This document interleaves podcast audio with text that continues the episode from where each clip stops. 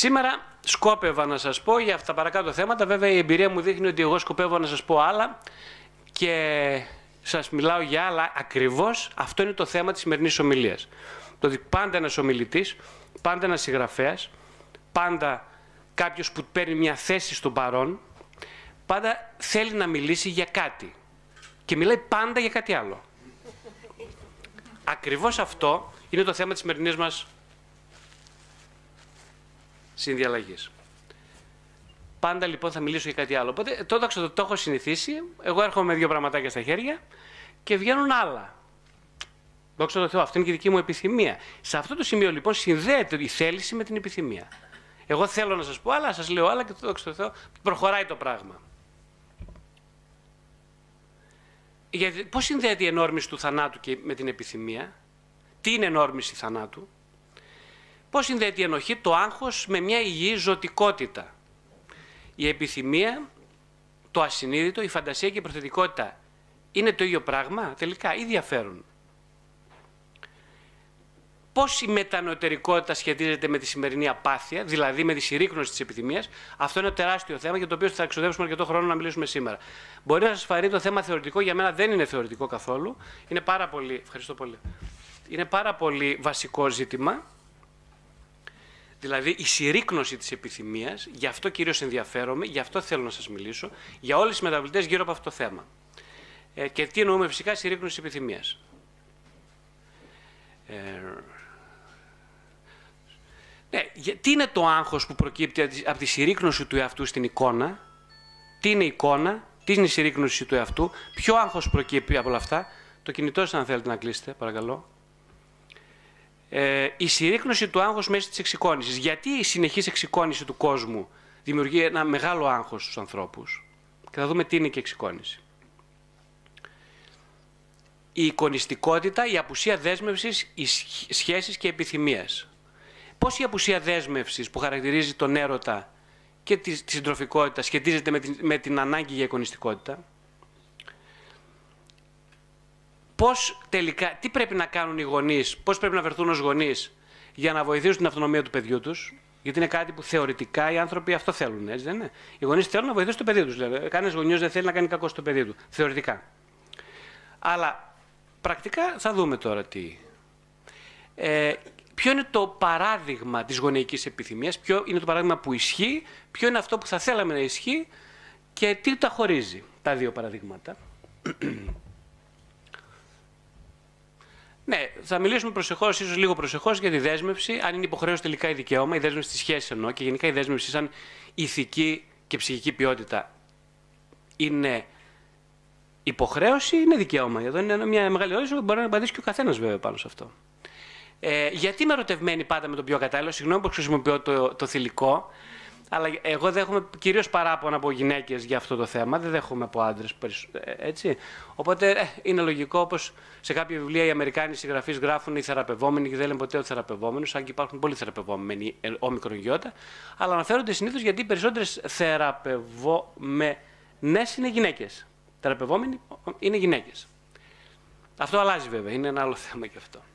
Ε, Πώς η σεξουαλικότητα συνδέεται με τη σχέση, θα μιλήσουμε. Πώς η επιδόση και η αποτυχία συνδέονται με, το, με τον έρωτα και πώς με τον αντιέρωτα.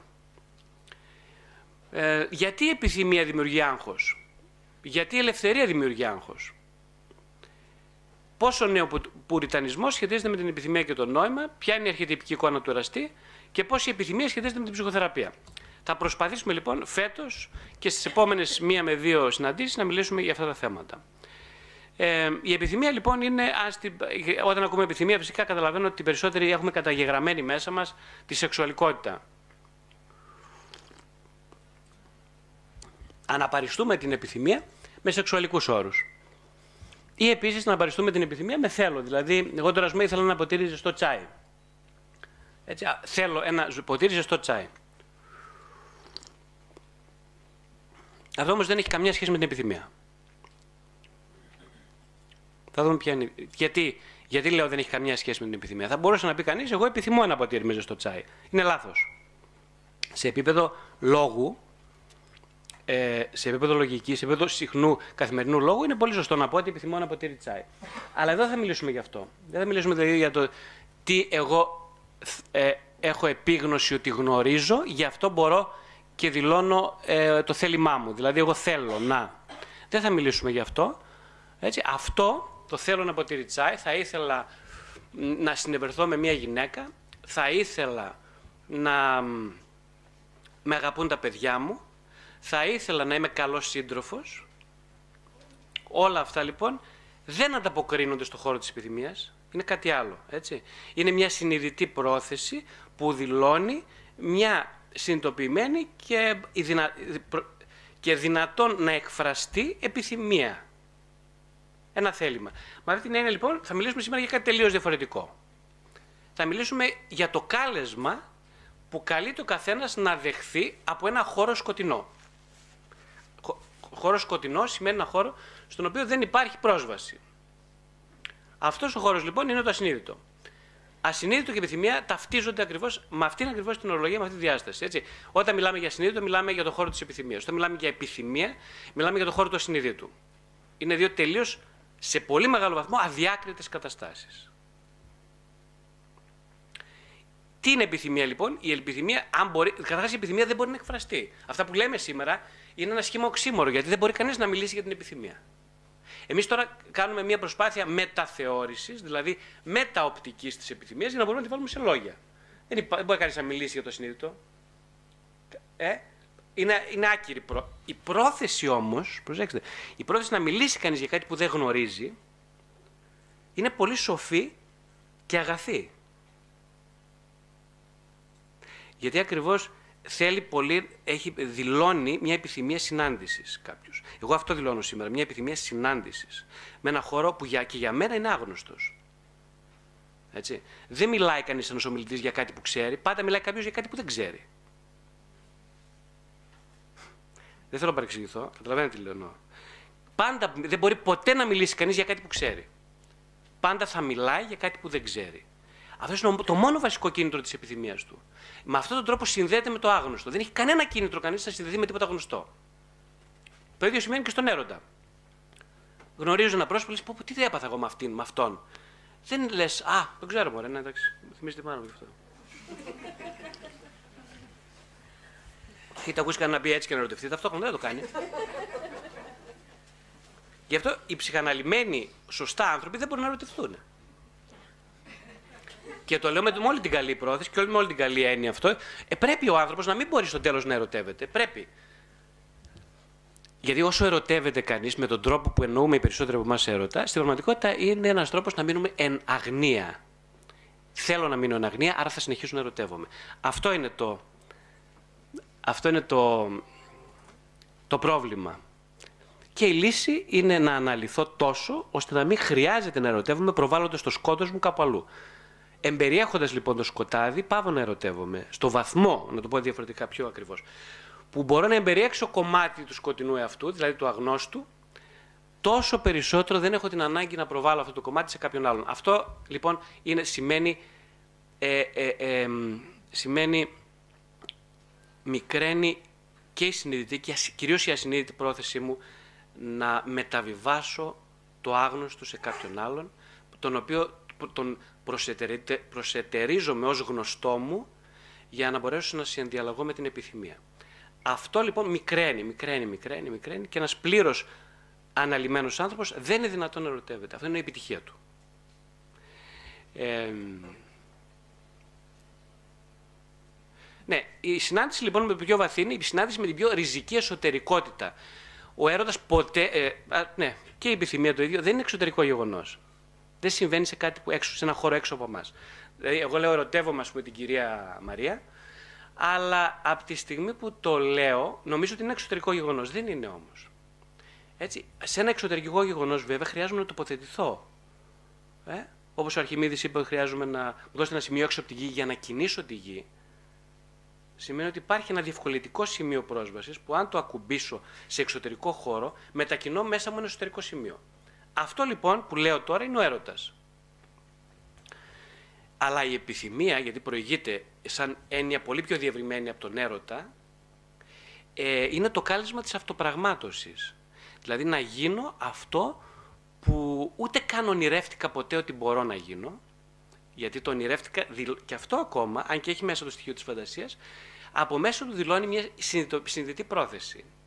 Και στον πραγματικό έρωτα, στην πραγματική επιθυμία δεν υπάρχει καμία μα καμία συνειδητότητα. Υπάρχει βέβαια η, μια ενσυνείδητη συνεργασία με το άγνωστο. Αυτό είναι κάτι άλλο. Η επιθυμία λοιπόν τη συνάντηση με την επιθυμία του άλλου είναι ο βασικός ορισμός της επιθυμίας. Του άλλου, κοιτάξτε τι σημαίνει. Του άλλου σημαίνει, το άλλο με α με κεφαλαίο, σημαίνει ότι δεν μιλάω για έναν οποιονδήποτε άλλο, μιλάω για τον άλλον ως ετερότητα. Δεν μιλάω για ένα πρόσωπο συγκεκριμένο, ο άλλος. Δεν μιλάω για τη Μαρία, την Κατίνα, τον Γιώργο και τον Κώστα. Δεν είναι αυτός ο άλλος. Ο άλλος είναι κάποιος που δεν είμαι εγώ. Και δεν θα γίνω ποτέ. Αυτός είναι ο άλλος. Όταν λοιπόν επιθυμώ, στην πραγματικότητα επιθυμώ να γίνω επιθυμητός από κάποιον άλλον, δηλαδή να μ' αγαπήσει αυτός ο άλλος, ο οποίος δεν είμαι εγώ, αυτό είναι η πρώτη συνήθεια. Το ξεγνωρίζετε όλοι πολύ καλά, το έχετε μάθει, το έχετε διαβάσει. Ότι είναι η συνάντηση με τη μητέρα. Δηλαδή η συνάντηση με τη μητέρα, αν έχει υπάρξει, ποια ήταν η ποιότητά της, πόσο κοντά βρεθήκαμε, πόσο μακριά ανοιχτωθήκαμε, ε, πόσο τράφηκε αυτή η σχέση από το δικό της άρωμα, από τη δική της γλυκύτητα, από τη δική της φροντίδα. Πόσο εγώ ως βρέφος αναγνώρισα όλα αυτά σαν ε, ε, δομικά στοιχεία μιας μητρικής σχέσης.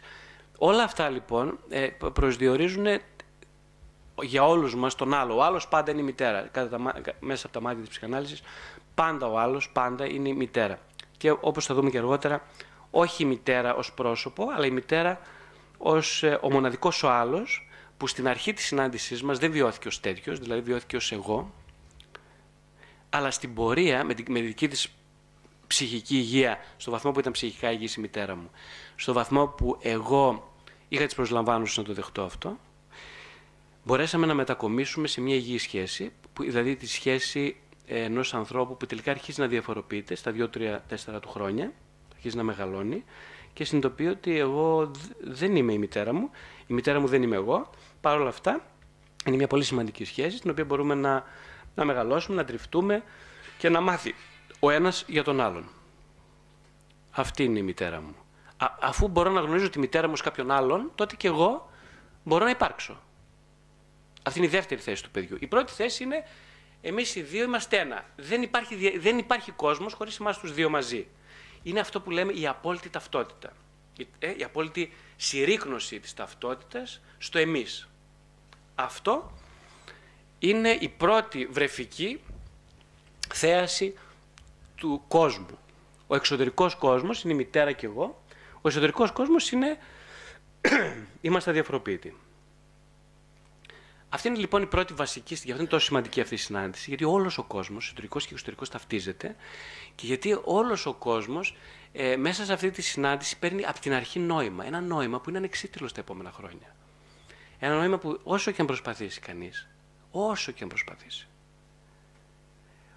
ό,τι και αν συμβεί, οι βασικές ποιότητες, η βασική μυρωδιά δεν θα αλλάξει. Αλλάζουν πάρα πολλά πράγματα βέβαια και με την ψυχοθεραπεία και με την ψυχοανάλυση. Αλλάζουν πάρα πολλά πράγματα, όχι όμως τις βασικές, βασικές ε, ε, ε, ποιότητες αυτής της σχέσης. Αυτές οι ποιότητες, αυτή η βασική έλλειψη στις πρώτες ποιότητες καθορίζει όλο το δυναμικό της επιθυμίας. Ίσως γι' αυτό είναι, που είναι καλούμαστε να συζητήσουμε σήμερα. Εγώ δεν μπορώ να μιλώ παρά ένας σαν ένας άνθρωπος με μια βασική έλλειψη. Μπορώ να επιθυμώ σαν ένας άνθρωπος με μια βασική έλλειψη. Δεν μπορώ να μιλώ ούτε να επιθυμώ χωρίς αυτή τη βασική έλλειψη. Η πρώτη βασική έλλειψη λοιπόν είναι η έλλειψη της ε, ε, φαντασιακής σχέσης με μια ιδανική μητέρα. Αυτή είναι η πρώτη βασική έλλειψη του ανθρώπου, το οποίο είναι το βασικό τραύμα. Ευτυχώς που η επιθυμία δομείται με βάση τα τραύματα. Ευτυχώς που η επιθυμία δεν είναι ένας χώρος επιτυχίας, αλλά είναι ένας χώρος που προσδοκά σαν γενεσιουργό αιτία την αποτυχία.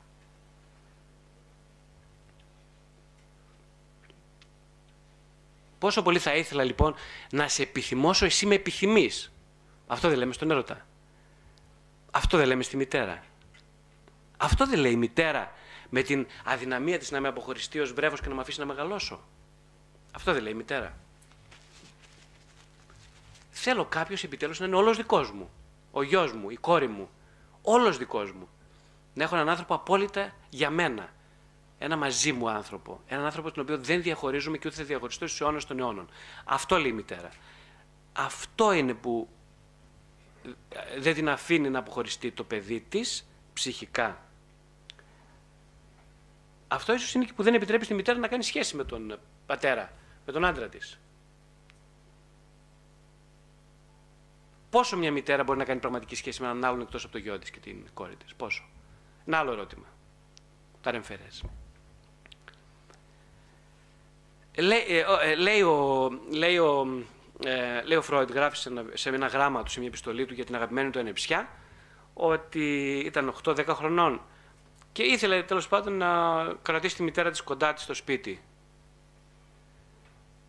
Και ε, η μητέρα, όπως όλες οι μητέρες, λέει να μας σβήσει το φως, κλείσε το φως και θα κοιμηθούμε. Κλείσε το φως να κοιμηθείς εσύ, για να μην, ε, δεν μπορούμε να, να κοιμάται κανείς με ανοιχτό το φως.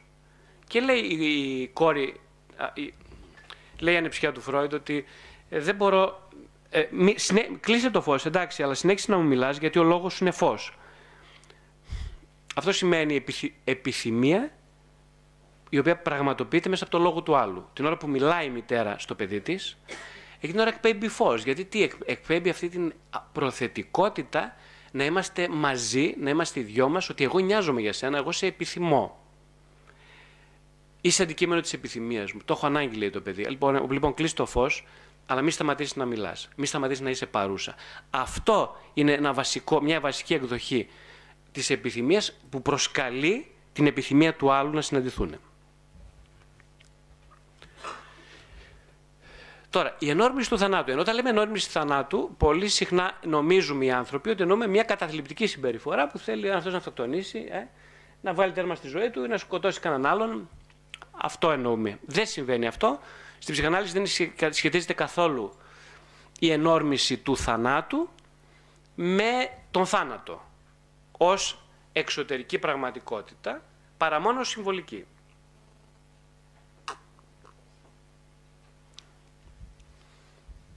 Όταν λέμε λοιπόν ενόρμηση θανάτου, στην ψυχανάλυση εννοούμε κυρίως απουσία μιας πάλουσας ζωτικότητας, μια ψυχική σιωπή, μια εσωτερική ακινησία. Αυτό σημαίνει θάνατος. Αυτό σημαίνει ενόρμηση θανάτου.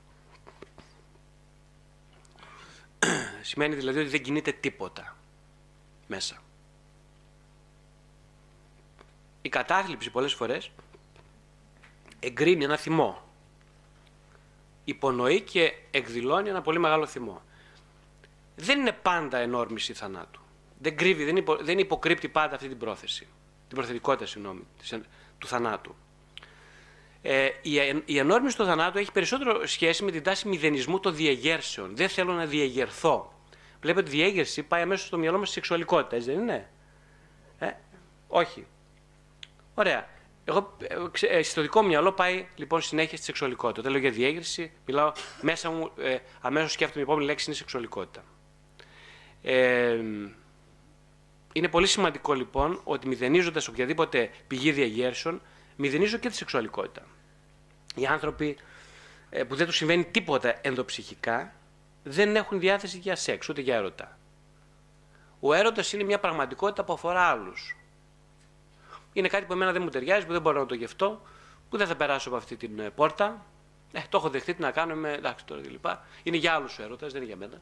Θα τελειώσει κάποια στιγμή. Ε, εντάξει, τελειώσει. Ζωή είναι αυτή, θα περάσει και δεν θα χρειαστεί να μπω στον κόπο. Και κούραση όλο αυτό το πράγμα. Οπότε δεν θα μπω στον κόπο να ας, σε ρωτηθούν άλλοι μωρέ. Εντάξει, πιο ικανοί από μένα, πιο δυνατοί, ε, έχουν και λεφτά. Θα φτιάξουν και οικογένεια. Εγώ ξέρω δεν έχω ούτε λεφτά, ούτε, ούτε τι να κάνω οικογένεια. Εντάξει, τώρα δεν είμαι κατάλληλος άνθρωπος. Ε, και οι γονείς μου δεν μα. Ε, φταίω οι γονείς μου, κάνω 32 χρόνια ψυχοθεραπεία. Με αποτέλεσμα να, να αποδεχτώ δηλαδή ότι είμαι τόσο ανίκανος τελικά ανίκανος για έρωτα. Κοιτάξτε όμως, παρόλα αυτά που λέω, δεν, κανείς δεν μπορεί να το δεχτεί αυτό. Κανένας. Κανένας δεν θα το δεχτεί και δόξα τω Θεώ που δεν θα το δεχτεί κανείς. Γιατί πάντα, πάντα υπάρχει μια ελπίδα κρυφή, ακόμα και δεν ανακοινώνεται ως ελπίδα, ότι κάποια στιγμή θα μου χτυπήσει την πόρτα και εγώ θα είμαι δίπλα και θα ακούσω και θα την ανοίξω. Δεν δηλώνεται αυτό σαν ελπίδα. Δηλώνεται, ε. Ας πούμε, έχω ένα φίλο και αρκετούς ε, θεραπευόμενους με αυτό το. Που λένε, ρε, τι κρίμα εγώ να μπορώ να βρω μια γυναίκα. Τι κρίμα να μπορώ. Τι κρίμα, δηλαδή. Τι κρίμα. Αυτό, είναι το, αυτό είναι το μόνιμο. Τι κρίμα. Λέω και χιλιάδες, εκατομμύρια. Χαμός. Δηλαδή, ίντερνετ έξω. Δηλαδή, τι κάθεσαι εσύ τώρα. Δεν καθαρά. Ποιο είναι το πρόβλημά σου. Επειδή, να, αυτό θέλω, ξέρεις. Ξέρεις, πάρα λίγο, θέλω πάρα πολύ να ερωτευτώ. Ε, ε, αλλά σκαλώνει κάπου, ας πούμε. Σκαλώνεις στο ότι αυτή δεν με θέλει. Σκαλώνει ε, ότι ε, εγώ έχω, δεν, εξπερματώνω γρήγορα. Σκαλώ, σκαλώνει στο ότι φοβάμαι να συναντηθούμε γιατί τι θα της πω, τι θα μου πει, μετά τι θα υπάρξει την άλλη μέρα. Ε, ε σκαλώνει στο δικό μου άγχος που συνέχεια είμαι αγχωμένος και δεν ξέρω πώς να, να, να μιλήσω σε εκείνη. Ε, γι' αυτό ας πούμε, α, κάνω σεξ με πουτάνες, πιο ασφαλής ε, λύση, εντάξει εκτονώνουμε και λοιπά. Ξέρω εκεί μου σηκώνεται, ενώ με τις άλλες δεν, ε, δεν έχω καμία διέγερση. Ε, εμένα όλο αυτό μου μυρίζει θάνατο. Όλο αυτό. Αυτή η περιγραφή. Βασικά τι λέει αυτός ο άνθρωπος; Ότι συνεχώς απουσιάζω από τη ζωή μου, δεν θέλω να συναντηθώ με την πυρηνική μου επιθυμία. Γιατί όμως, γιατί η πυρηνική επιθυμία δεν, δεν έχει μόνο ένα θέλω, δεν έχει δηλαδή ένα τέντομα στο να πάρω κάτι ή να δεχτώ. Έχει και το αντίθετό της που είναι ο φόβος. Σου λέει λοιπόν αυτός ο άνθρωπος: Δεν θα συναντηθώ ποτέ με το φόβο. Την πάτησες. Τελείωσε. Την πάτησα, λέει. Δεν θα συναντηθώ με το φόβο. Τη γλίτωσα. Αυτό νομίζει ο άνθρωπος που λέει, που παραπονιέται εδώ και 10 χρόνια. Δηλαδή, πόσο θα ήθελα να έχω μια καλή σχέση, ρε παιδί μου, αλλά είμαι μόνος. Μου, μου, το, ένα κομμάτι μεγάλο της επιθυμίας του είναι να δεθεί με το φόβο. Δεν ξέρω αν καταλαβαίνετε. Να δεν, δηλαδή δεν επιθυμεί μόνο τη γυναίκα, δεν επιθυμεί μόνο τη συντροφική σχέση. Επιθυμεί το φόβο, τη λιγότερη αγωνία, γιατί το τέντομα στην κίνηση που είναι αντίθετα προς το φόβο προποθέτει αγωνία. Εγώ δεν θέλω να έχω αγωνία όμως, λυπάμαι. Δεν θέλω να έχω αγωνία. Αυτό είναι, αυτή είναι η πηγή της λύπης του. Τελικά δεν θέλει καμία αγωνία. Δεν θέλει να φοβάται. Δεν θέλει να υπάρχουν ε, αντιφατικά δεδομένα μέσα του. Δεν θέλει συγκρούσεις. Δεν θέλει άγχος. Νομίζω ότι όλα αυτά είναι κακά. Νομίζω ότι όλα αυτά θα το μπλήξουν και για την ύπαρξή του. Δεν θέλω τίποτα. Όταν λέω δεν θέλω τίποτα λοιπόν, ακόμα και να το πει κανείς όπως το λέει αυτός, κάποια στιγμή λέει Μήπως δεν θέλω γρηγόρη τίποτα. Ε, αυτή είναι πιο κοντά στην αλήθεια η δήλωση. Γιατί σημαίνει ότι εγώ δεν θέλω όλα τα παρεπόμενα της επιθυμίας. Άρα είναι μια πιο, πιο πιστή στην αυθεντικότητά του δήλωση. Και βέβαια πάρα πολύ ε, διεγείρει ενοχή τώρα αυτή η δήλωση. Ε. Προσέξτε τώρα, γιατί πάμε σε άλλο θέμα. Η δήλωση του δεν θέλω τίποτα διεγείρει πολύ μεγάλη ενοχή. Κανείς δεν την κάνει τόσο εύκολα. Κανείς δεν την κάνει που δεν θα μείνει καταθλιπτικός. γιατί το, το επόμενο είναι να, να βάλεις κατάθλιψη, αν την κάνεις αυτή τη δήλωση και την εννοείς. Ε, Επίσης, όταν λέμε ενόρμηση θανάτου, λέμε έλλειψη, έλλειψη ονειρικής κινητικότητας. Δηλαδή, το όνειρο είναι μια, μια, μια, έχει πολλές διαστάσεις. Μία διάσταση είναι του να ονειρεύουμε το μέλλον. Το μέλλον είναι και μετά από 20 λεπτά, ε. Δεν εννοώ 25 χρόνια μετά. Δεν ονειρεύομαι τίποτα. Τι θα ήθελες αύριο, δεν με νοιάζει. Ε, δεν ξέρω τι. Έχει ο Θεός. Κάτι τέτοιο. Αυτό όμως προσέξτε, δεν είναι μια εμπιστοσύνη στο Θεό, είναι μια έλλειψη εμπιστοσύνης στην προθετικότητα του εαυτού. Είναι τελείως διαφορετικά πράγματα. Οπότε είναι και η ονειρική πραγματικότητα, είναι και μια, η πραγματικότητα του ονείρου. Το ονείρο που βλέπει κανείς όταν κοιμάται. Ε, σε ύπνο. Αυτή είναι μια άλλη πολύ σπουδαία διάσταση επιθυμίας.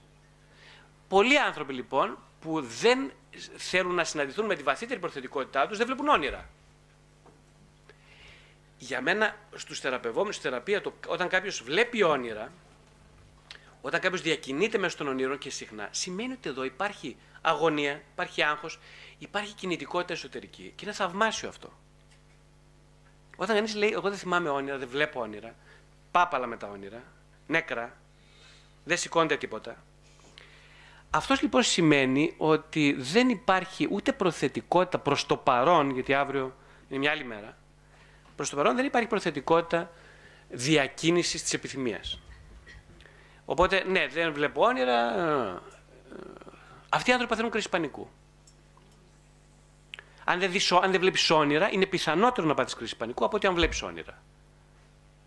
Αν μπορείς, και ακόμα περισσότερο ένας άνθρωπος που είναι σε ψυχοθεραπεία και βλέπει όνειρα, εγώ τον προσκαλώ πάρα πολύ να μαζί να μιλήσουμε για τα όνειρα, να μου μιλήσει για τα όνειρα, σαν είναι το πιο σπουδαίο κομμάτι της μέρας του.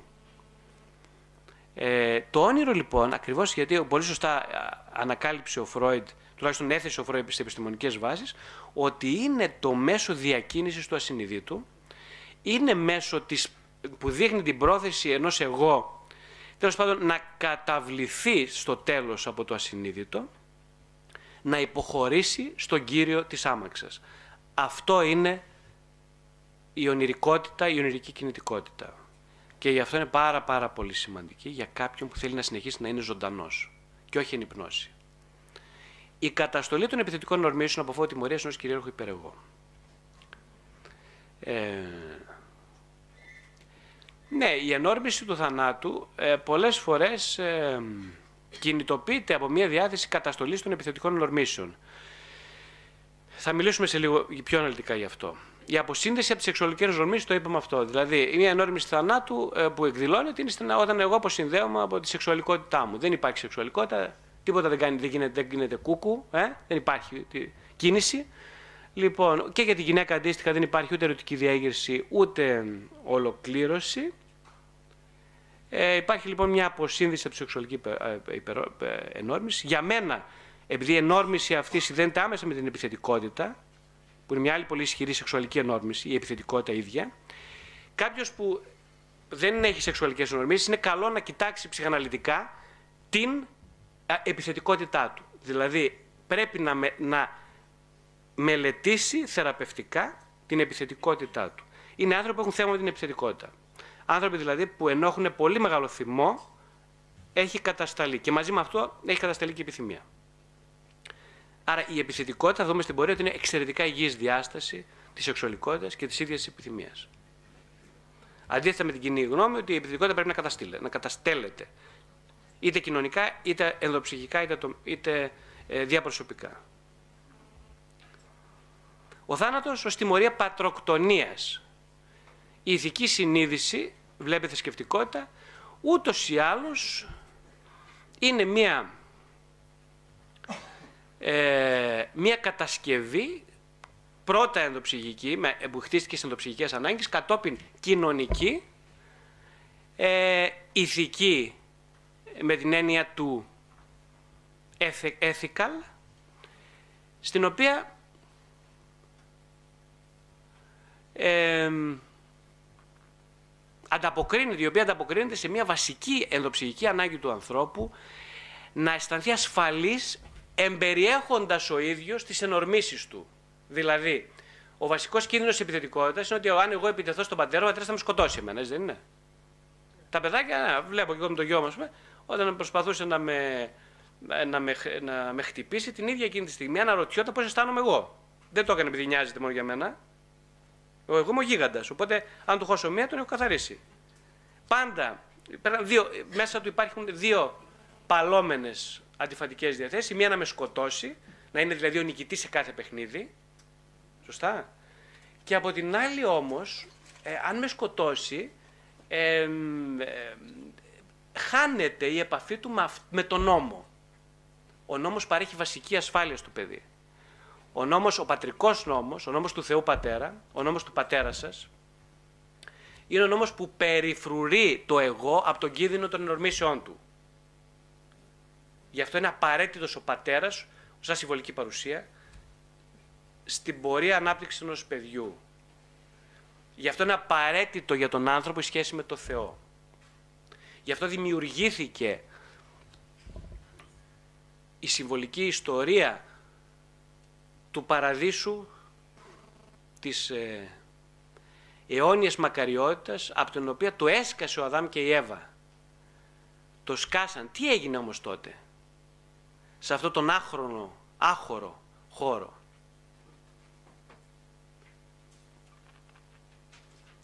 Λένε κάποιοι η εξορία, ο θάνατος, που είναι μια άλλη μορφή εξορίας, από την αέναη πραγματικότητα, είναι μια τιμωρία στην παρακοή του Αδάμ. Ο Αδάμ παρήκουσε την εντολή του Θεού η οποία ήταν δεν θα φάσει από αυτό το δέντρο του καλού και του κακού. Εκείνος παρέκουσε, έφαγε και εξορίζεται. Και από εδώ και πέρα θα πεθαίνει. Είναι τιμωρεί ο θάνατος λοιπόν σε μια παρακοή; Είναι δυνατόν να είναι ποτέ τόσο αυστηρή η τιμωρία για μια παρακοή; Στον Αδάμ, μιλάω συμβολικά πάντα έτσι για να συνοηθούμε. Στον Αδάμ λοιπόν υπάρχει πάντα μια διτή ταυτότητα, μια διτή βαθύτατη επιθυμία στον Αδάμ. Είναι η επιθυμία, η ενόρμηση, συγγνώμη, της απόλυτης ταύτισης και ενοποίησης με τον Πατέρα, που του παρέχει την ασφάλεια του παραδείσου. Και την ίδια στιγμή όμως χρειάζεται ο Αδάμ να μεγαλώσει, να φύγει, να απελευθερωθεί. Αυτή λοιπόν η απελευθέρωση επιτελείται συμβολικά και ενδοψυχικά μέσα από τη συμβολική πράξη της πατροκτονίας, δηλαδή της μιας παρακοής που παίρνει τη μορφή της πατροκτονίας. Ο Αδάμ λοιπόν διασχισμένος στα δύο άκρα αυτής της βαθιάς του ενόρμησης, να σκοτώσει αλλά ταυτόχρονα να ομοιογενοποιηθεί με τον πατέρα, παίρνει, ε, ακούει, το, ένα άκρο της, το ένα άκρο του συνεχούς, δέχεται λοιπόν τη μία παρόρμηση και λέει εγώ θα επιτεθώ. Ε, αυτή όμως ταυτόχρονα εκτός από μια πράξη επιθετικότητας είναι και μια συμβολική πράξη αναδοχής της κληρονομιάς. Αυτό αποδεικνύεται από την ψυχανάλυση. Η ταυτόχρονα δηλαδή όταν εγώ κλωτσίσω το γιος κλωτσάει τον πατέρα, όταν διαφοροποιείται από τον πατέρα, την ίδια στιγμή είναι σαν να αναδέχεται ότι είναι κάποιος άλλος και αν, αν δεν πεθάνει και αν ζήσει, έχει το δικαίωμα και τις δυνάμεις, τις δυνατότητες να απογειωθεί στον πλήρη του εαυτό. Αυτό σημαίνει αναδοχή της κληρονομιάς. Το ίδιο αναπαράγεται, το ίδιο μύθος αναπαράγεται στο μύθο του Λάιου, του Ιδίποδα. Ναι. Υπάρχει ταυτόχρονα από τον Ιδίποδα, ο Ιδίποδας εκφράζει την ασυνείδητη επιθυμία της πατροκτονίας και της αιμομιχτικής σχέσης με τη μητέρα και τα δύο επιτυγχάνονται και εκεί βγάζει τα μάτια του. Τι γίνεται δηλαδή; Ε, οι ενορμήσεις δεν έχουν φραγμό στον νόμο, δεν υπάρχει φραγμό των ενορμήσεων και τι, ο Ιδίποδας καταστρέφεται. Δεν υπήρχε ο πατέρας, τον σκότωσα. Η μητέρα δεν υπήρχε σαν διαφορετικός άλλος, παρά σαν ήμασταν, γίναμε ένα, παντρεύτηκα τη μητέρα. Οπότε τώρα δεν μου μένει πια τίποτα παρά η καταστροφή. Είναι η Εδώ φανερώνεται η δυσκολία του ανθρώπου να εμπεριέξει τη φοβερή του αντιφατικότητα. Δεν μπορεί να την εμπεριέξει. Προτιμάει την καταστροφή, την αυτοτιμωρία, το θάνατο, παρά την εμπερίαξη αυτή της τρομακτικής ασήκωτης διτότητας.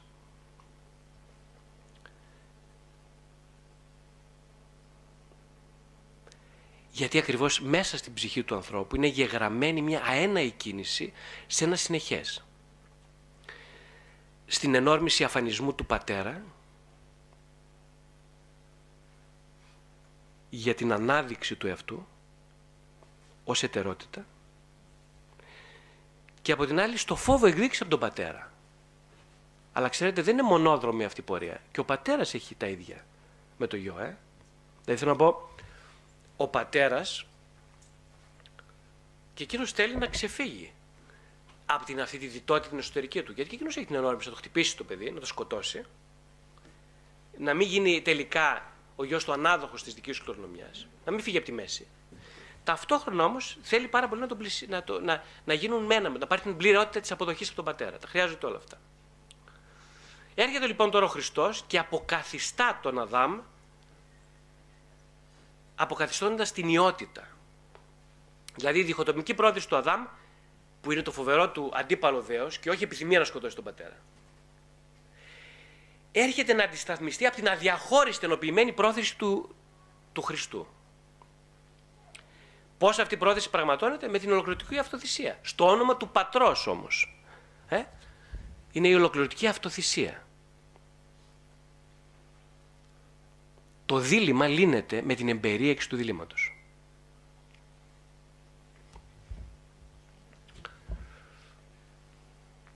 Ένα άλλο θέμα είναι η ενοχή και η ψυχική ζωτικότητα, ενοχή και επιθυμία. Εκείνο που καταλάβατε μέχρι τώρα είναι ότι οι ενορμήσει είναι ζωντανό πράγμα, είναι φρέσκο, είναι κρέας που πάλεται, είναι μια καρδιά που πάλεται. Η επιθετικότητα, η σεξουαλικότητα Δεν είναι, είναι καταπληκτικά, είναι δώρα του Θεού προς τον άνθρωπο. Ε; Έδωσε το δώριο ο Θεός, έδωσε την ασπίδα, έδωσε το σπαθί για να νικήσουμε. Τώρα τι θα τα κάνεις αυτά είναι το θέμα. Θα τα χρησιμοποιήσεις, θα τα βάλεις έτσι σαν μπιμπελό; Θα κρεμάσεις, θα πεις Α, είναι για το μουσείο μουσιακά είδη. Αυτό κάνει ο σύγχρονος άνθρωπος. Τα έχει κάνει μουσιακά είδη. Όχι, δεν είναι μουσιακά είδη, είναι όπλα. Η σεξουαλικότητα, η επιθετικότητα είναι ενορμήσει απόλυτης υγιούς τάση απέναντι στον εαυτό. Τώρα θα μου πείτε, έρχεται και το άγχος στη μέση, αυτό που είπαμε. Το άγχος τι είναι, υπάρχουν πολλά είδη άγχο. Α μιλήσουμε γι' αυτό όμως. Το άγχος είναι, ε, είναι προ, προέρχεται από την εξήτηση της ζωής. Δηλαδή, εγώ θέλω να ζήσω, ρε παιδιά, γι' αυτό είμαι αγχωμένος, ξέρετε. Εγώ δεν, ένας πεθαμένος, ένας νεκρωμένος ψυχικά άνθρωπος, δεν έχει αγωνία, δεν έχει άγχος. Είναι πολύ πιο δεκτικός της εσωτερικής καταστροφής από τον αγχωμένο, από τον πληγωμένο, από αυτόν που εξαιτίας της πληγής έχει άγχος. Και η βασική πληγή την είπαμε πριν από λίγο, ε. Είναι αυτό το, ο διαχωρισμός σε δύο αντίπαλα δέη. Οι εσωτερικές λοιπόν αντιφάσεις του ανθρώπου είναι απόδειξη ζωτικής ζώσα κινητικότητάς του. Λέμε σήμερα, δεν ξέρω, και λέει η θρησκεία, κάτι καταλαβαίνουμε εμείς τη θρησκεία, γιατί προβάλλουμε δικές μας πράγματα εκεί στην θρησκευτικότητα. Ότι λέει, ας πούμε, πρέπει να είσαι έτσι, κάπως. Και να μείνεις αλλιώς. Τι λένε μεγάλα, ας πούμε. Πώς το σκέφτηκες πολύ για να το σκεφτείς, για να το καταλάβεις αυτό το πράγμα; Που δεν έχεις ιδέα, αντίφαλο στη μαύρη, δεν ξέρεις τι γίνεται. Δεν είναι το θέμα να πάρεις μία άκρη τους συνεχούς. Θα διαλυθείς. Αυτό έκανε και ο Αδάμ. Αυτό έκανε και ο Ιδίποδας. Θα διαλυθείς. Δεν το αντε... Ο σκοπός της ζωής σου, της ζωής μου, της ζωής μας, της ζωής, τελεία. Είναι ένας. Δεν είναι να διαλυθείς. Είναι να συντεθείς εξών διαλύεσαι. Είναι δηλαδή να συνετεθεί σε αυτά που έχουν τη δυναμική να σε διαλύσουν, αν δεν τα εμπεριέξεις. Αυτός είναι ο σκοπός της ζωής. Θα μου πεις, πολλά μας τα λες και είναι πάρα πολύ δύσκολα αυτά. Ε, φυσικά είναι δύσκολα. Αυτή είναι η αλήθεια όμως. Αυτή είναι η αλήθεια. Τι να σου πω το άλλο. Αυτό είναι. Λοιπόν, ναι, δεν είναι ο σκοπός να είσαι καλός με την οικογένειά σου, μόνο καλός, να μην κάνεις κακές σκέψεις, να το κάνεις σωστά, να είσαι προνοητικός, να είσαι επιτυχημένος, να είσαι ευχαριστημένος, να είσαι ευχάριστος, να είσαι γλυκός, να είσαι τρυφερός, να μην κάνεις τέτοιες σκέψεις, γιατί αυτές οι σκέψεις δηλώνουν άνθρωπο επικίνδυνο. Είπες θέλεις να σκοτώσεις τον πατέρα σου; Πώς να κάνω εγώ παρέα μαζί σου τώρα; Εγώ, ο, που εκκλησιάζομαι κάθε Κυριακή να κάνω παρέα μαζί σου, αποκλείεται. Είπες ότι έχεις κακές σκέψεις για τη μάνα σου; Τι λες τώρα; Δεν, ούτε για καφέ δεν θα βγούμε μαζί. Γιατί αν βγούμε για καφέ μαζί, εγώ αρχίζω να πλησιάζω ένα μεγάλο σκοτεινό κομμάτι του εαυτού μου κάνοντας παρέα μαζί σου, που δεν το αντέχω, λυπάμαι πολύ. Επίσης δεν θα κάνω ψυχοθεραπεία γιατί είναι βλακίες όλα αυτά. Οπότε, ναι, ρε παιδί μου, μια, θα μια χαρά. Εγώ θα είμαι θρησκευτικός άνθρωπος, ε, σίγουρα τα λεφτά, ε, ε, σίγουρα επένδυση, δεν είναι. Άμα κάνω το σωστό, θα πάω στον παράδεισο. Δεν είναι αυτό, το σίγουρο. Εγώ θα κάνω το σωστό λοιπόν. Δίνω και τα λεφτά εκεί στους ε, ζητιάνου απ' έξω από την εκκλησία. Ε, α, κάνω και κανένα καλό που και που. Ε, εντάξει, δεν θα πατάω τη γυναίκα μου. Ε, τα παιδιά τα βλέπω που και που. Τέλος πάντων, κάνουμε και ένα παιχνίδι. Κλέβω την εφορία, αλλά το κάνουν όλοι. Οπότε δεν υπάρχει πρόβλημα. Έχω, έχω όλες τις προποθέσει για να πάω καλά.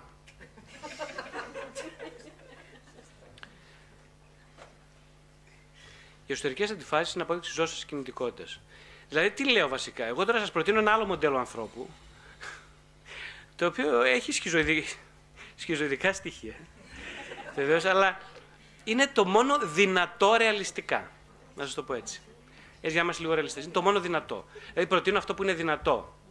Απ' τη μια θα σας φαίνεται αδύνατο γιατί λες κάτσε πού να το κάνω αυτό. Αλλά απ' την άλλη είναι το μόνο δυνατό που αν συμβεί, τότε μπορώ να ησυχάσω. Πραγματικά να ησυχάσω. Ή μάλλον στο βαθμό που το κάνω, εγώ ησυχάζω, ηρεμώ. Στο βαθμό δηλαδή που δεν, ε, δεν ελκύομαι μόνο από τις, ε, από τις ενορμήσεις της παντοδυναμίας της προσωπικής μου, στο βαθμό που ε, δεν κολλείομαι να κάνω, να σκεφτώ το κακό με την πιθανότητα να το έχω κάνει,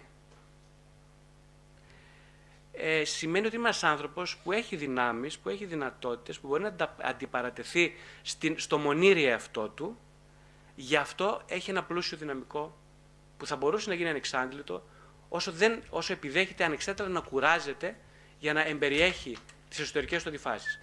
Μπορεί να αυτός ο άνθρωπος πραγματικά να αισθανθεί στο τέλος της ζωής, σκέφτομαι και επιθυμώ, να είναι ένας άνθρωπος πιο ολόκληρος από τον άλλον που δεν πάλεψε αρκετά. Παλεύω λοιπόν μέσα μου με όλα μου τα αντίθετα. Ναι, νιώθω ένοχος και ίσως δεν πάψω ποτέ να νιώθω, όχι μόνο για το προβατορικό αμάρτημα που ίδιος διατέλεσα. Και συνεχίζω να διατελώ καθημερινά. Πονάω, ξέρετε, γιατί προσπαθώ να σηκώσω βάρη που ε, θα σπάσουν την τραμπάλα στη μέση κάποια στιγμή. Όμως εγώ είμαι το κέντρο της τραμπάλας ε, και οφείλω να φτιάξω μια υποδομή τραμπάλας στο κέντρο που να μπορεί να σηκώσει όλο και μεγαλύτερα βάρη. Είμαι και νιώθω ένοχος γιατί δεν προτίθεμαι να παραιτηθώ από τις λογοκριμένες μου ενορμήσεις. Ένας άλλος, μια άλλη πιο ενδοψυχική σύνθετη κατάσταση είναι ότι εγώ, ενώ τα καταλαβαίνω όλα αυτά, συνεχίζω να νιώθω ένοχος γιατί ακριβώς η ενοχή τι σημαίνει; Η ενοχή σημαίνει δεν προτίθεμαι. Ασυνείδητα. Έτσι, γιατί, γιατί συνειδητά προτίθεμαι. Δεν προτίθεμαι να παρετηθώ από τις λογοκριμένες μου ενορμήσεις. Δηλαδή, εγώ θα εξομολογηθώ στον πνευματικό, θα, τα, θα έχω επίγνωση αυτών στον ψυχοθεραπευτή, αλλά, αλλά, προσέξτε το αλλά με όλα κεφαλαία. Αλλά δεν θα παρετηθώ από τις λογοκρισμένε μου ενορμήσεις. Δηλαδή, οι ενορμήσεις θα συνεχίσουν μέχρι το τέλος της ζωής μου να είναι βασικό συστατικό της προσπάθειάς μου να συνουσιαστώ με μένα. Δηλαδή, εγώ ε, θα προτιμήσω την ενοχή παρά να πεθάνω. Δεν ξέρω αν καταλαβαίνετε. Θα προτιμήσω να, να είμαι ένοχος ναι, παρά να πεθάνω. Να είμαι ένας ζωντανός νεκρός. Από τη στιγμή που υπάρχει συνειδητή ενοχή...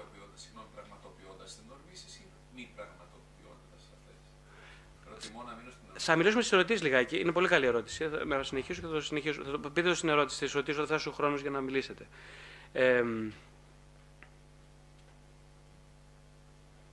ναι, να σχολιάσω.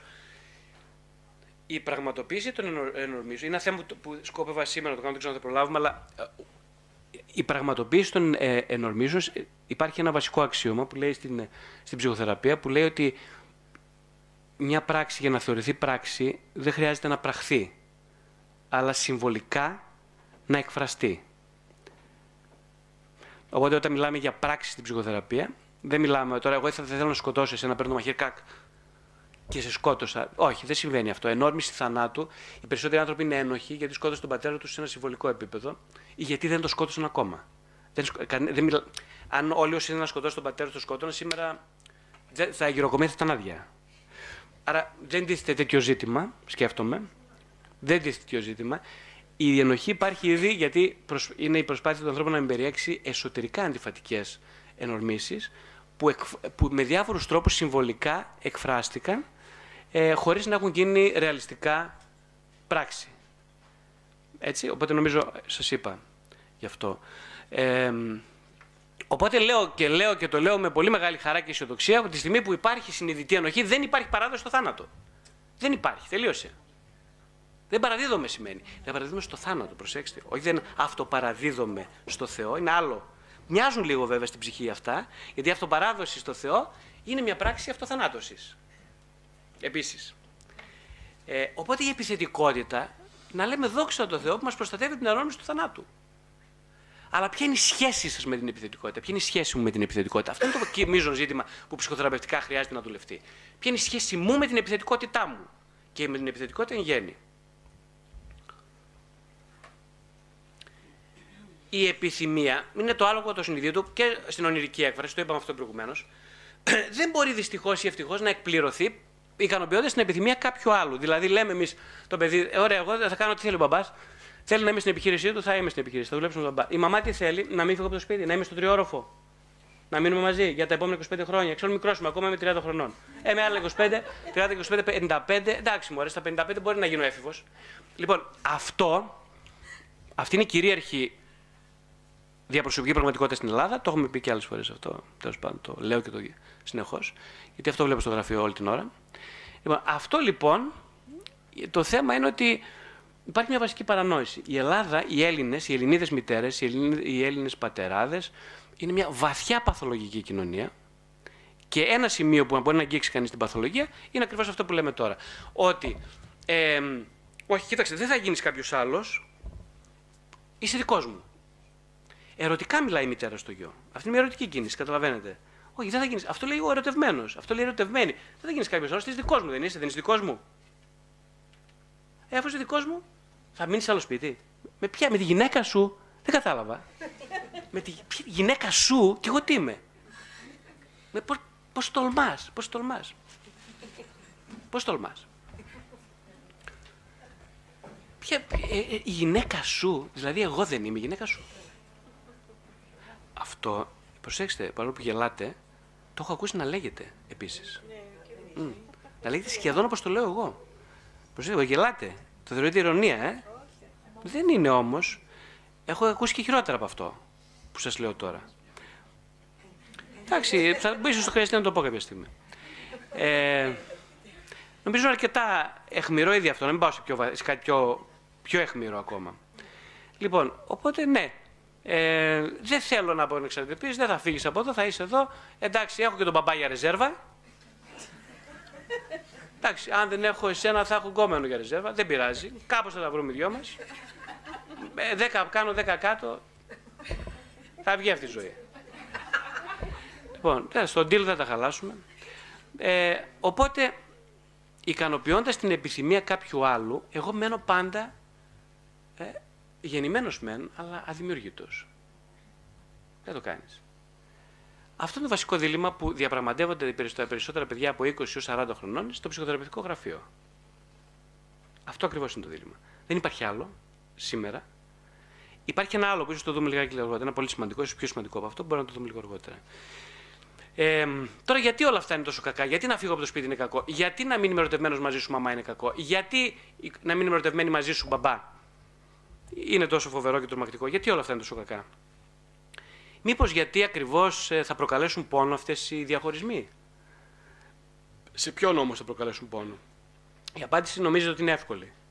Είναι αν εγώ χωρίσω ας πούμε, από σένα μαμά και πάω στο δικό μου σπίτι, εσύ τι θα κάνεις με, με το νόημα της ύπαρξής σου, τι θα κάνεις με την επιθυμία που είναι τελείως σε διαχείριστη μέσω σου, που δεν ξέρεις καν αν έχεις επαφή με αυτήν την επιθυμία; Τι θα κάνεις εσύ, μαμά, πώς θα ζήσεις, ψυχικά θα σταθεί στα πόδια σου, μαμά. Είναι δική μου αγωνία, λέω εγώ. Λέει η κόρη, εγώ τώρα φύγω από τη μαμά, αν ξαφανιστώ από τη μαμά, εγώ θα μπορέσω να γίνω γυναίκα ποτέ. Αναρωτιέμαι, δεν μου έδωσε προποθέσει η μαμά μου να γίνω γυναίκα. Πάντα με επέκρινε από μικρή. Ε; Δεν είχε και εκείνη γνωρίσει, όπως ξέρετε, τη δική της μητέρα. Η μητέρα ήταν φοβερά συγκρουσιακή. Αυτή τη σύγκρουση ποτέ δεν τη διαπραγματεύτηκε ψυχοθεραπευτικά η μητέρα μου, μου λέει η Μαρία. Ε, οπότε ξέρετε και εγώ τώρα εδώ σε αυτή τη φάση νομίζω ότι δεν θα μπορώ να φύγω, δεν θα μπορέσω να αποδεσμευτώ. Θέλω να κάνω ψυχοθεραπεία όμως. Γιατί Μαρία θες να κάνεις ψυχοθεραπεία, Ακριβώς γιατί ξέρετε, αυτή η συγκρουσιακότητα που έχω τώρα πιστεύω ότι μπορεί κάτι χρυσό να βγει από αυτή τη συγκρουσιακότητα. Αυτό είναι το, αυτή είναι η μεταεπικοινωνία της Μαρίας μαζί μου. Ότι μέσα, εγώ είμαι συγκρουσιακό. Έχω, δύο, έχω το δίλημά μου πάντα έχει είναι συγκρουσιακό, έτσι. Έχει δύο πόλους. Να μην χάσω τη μητέρα μου, την, την στήριξη της ψυχικής της μητέρας, να μην χάσω την ελπίδα ότι κάποτε η μητέρα μου θα γίνει μητέρα για μένα. Γιατί δεν ήταν ποτέ, λέει η Μαρία. Ε, να μην χάσω την ελπίδα, προσέξτε, αυτό είναι πολύ σοβαρό. Να μην χάσω την ελπίδα. Ταυτόχρονα όμως ε, θέλω πάρα πολύ να χάσω την ελπίδα. Τι λες τώρα Μαρία, είσαι τρελή τώρα, είσαι σοβαρά. Δηλαδή πώς τα σκέφτηκες όλα αυτά; Ναι, ε, θέλω να χάσω την ελπίδα μου και γι' αυτό θέλω να κάνω ψυχοθεραπεία. Την ελπίδα σου σε τι να χάσεις; Να χάσω την ελπίδα ότι όντως αυτή η γυναίκα θα υπάρξει ως μητέρα. Μήπως γιατί εγώ θα ήθελα να γίνω πραγματικά γυναίκα και μητέρα και να μην εξαρτώμαι από ένα ανεδαφικό όνειρο. Και είναι ανεδαφικό γιατί ακριβώς ένα πραγματικό όνειρο της ψυχής, να βρω τη μητέρα των ονείρων μου, το τοποθετώ πάνω στην κυρία Μαρίκα που ήταν η μητέρα μου. Προσέξτε τώρα, αυτό είναι πολύ σοβαρό. Δεν σου είπα εγώ, Μαρία, ούτε η Μαρία πιστεύει ότι πρέπει να χάσει τον όνειρό της να βρει την ιδανική μητέρα. Αλλά όχι να το τοποθετεί συνέχεια πάνω σε ένα, σε μια, σε ένα θέλω που κρύβει την ενόρμηση του θανάτου. Γιατί αυτή είναι η ενόρμηση του θανάτου σε, σε μεγάλο βαθμό. Είναι δηλαδή η ακύρωση της επιθυμίας μέσα από την προσκόλληση σε ένα παράπονο που δεν έχει διέξοδο. Ναι, η κυρία Μαρίκα, που είναι τώρα 56-60 χρονών, δεν πρόκειται να γίνει μητέρα. Τουλάχιστον εγώ πρέπει να παραιτηθώ από αυτήν την επιθυμία να γίνει η μαμά μου μητέρα μου. Αν θέλω να γίνω εγώ κάποτε γυναίκα. Και αν γίνω γυναίκα, θα γίνω και μητέρα, ξέρετε. Είναι σχεδόν μαθηματικό βέβαιο. Παρόλο που οι γιατροί λένε ότι είμαι 40 χρονών και ακόμα δεν έχω πολλά περιθώρια για να κάνω το πρώτο μου παιδί. Έτσι μου λένε οι γιατροί. Αλλά τους γιατρούς ποιος τους υπολογίζει. Λέω εγώ. Εκεί λοιπόν είναι τα διλήμματα. Μπορώ να, μπορώ να προκαλέσω πόνο και ταυτόχρονα ελευθερωθώ. Μπορώ να προκαλέσω πόνο και, να... και αυτός ο πόνος να είναι ένασμα μιας αυτογνωσίας της μητέρας και της δικής μου τελικά. Αν θέλει η μαμά να δει τον εαυτό της. Μπορεί να προκαλέσω πόνο και αυτός ο πόνος να είναι αναγεννητικός και για τους δυο μας. Γίνονται αυτά. Μα να γίνω να φανώ αχάριστος μου πρόσφερε τόσα πολλά εμένα αυτή η σχέση. Να, να γίνω αχάριστος. Ένα, ένα επιχείρημα. Και εγώ σε προτείνω ναι, να γίνεις βαθιά αχάριστος. Αν δεν γίνεις αχάριστος, δεν θα γίνεις κληρονόμος, δεν πρόκειται να γίνεις ποτέ γυναίκα, δεν πρόκειται να γίνεις μητέρα. Αν δεν σκοτώσεις λοιπόν τη μητέρα σου, αν δεν ανταποκριθείς στο δίλημα αυτό, δεν πρόκειται να πας στον άλλο πόλο του διλήμματος που θέλει να εμπεριέξεις τη μητέρα σου, σαν το πιο αγαπημένο πρόσωπο της ζωής σου.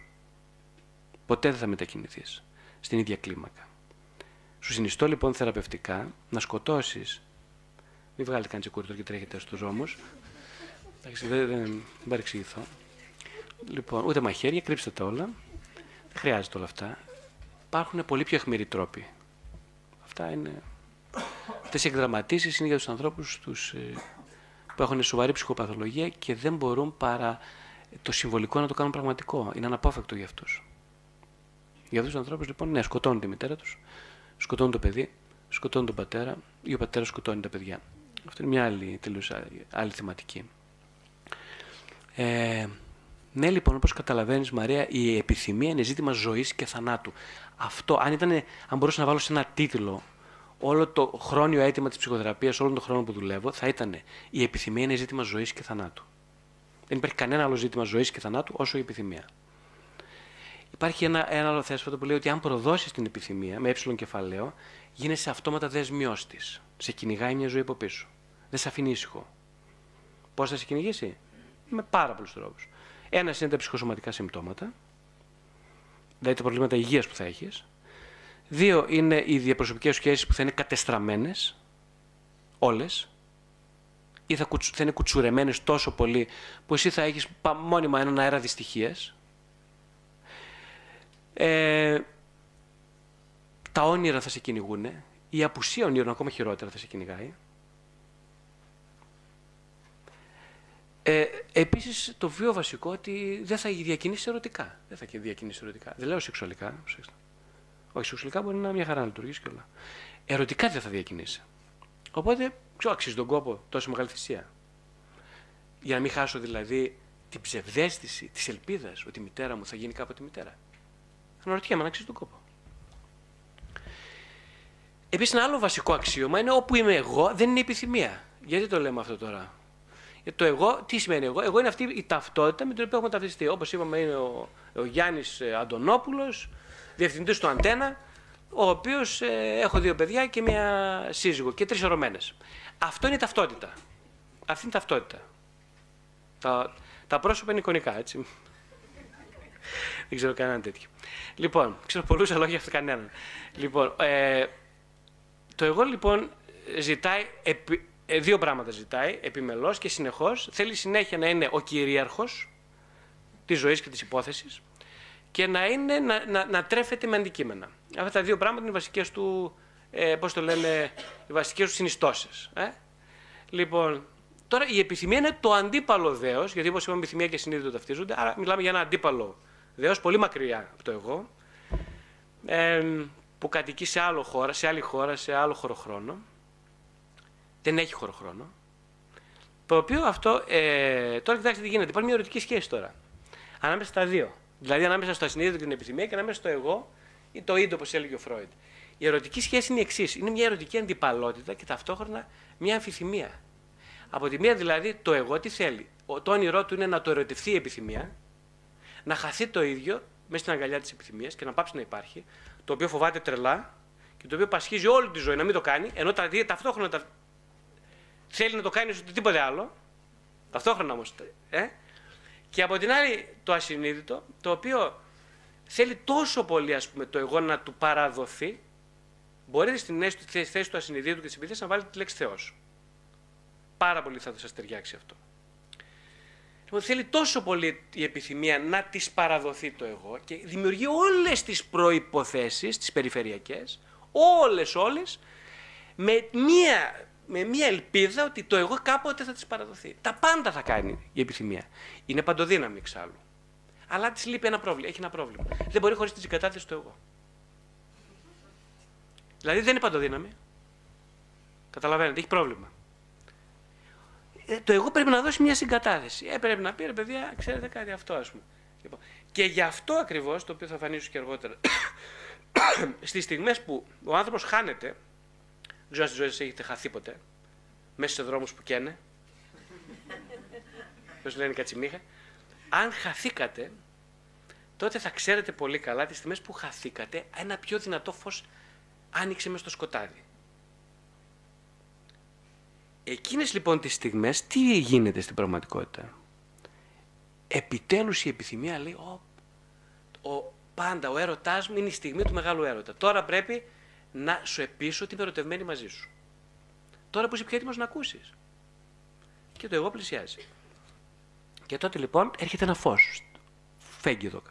Και λέω κάτι, πού είναι. Δεν έχει λάμπα, πού είναι το φως; Το φως είναι εδώ, γιατί εγώ απουσιάζω. Το εγώ απουσιάζει. Έρχεται όμως το φως εκείνη την ώρα και φωτίζει το χώρο και λέμε κάποιοι από εμάς: Πω, πω, τι εμπειρία είναι αυτή. Θεέ μου, α ξαναζήσω αυτή την εμπειρία. Αυτή την έκσταση. Αυτή τη φλόγα που δεν σβήνει και δεν με καίει. Α την ξαναζήσω.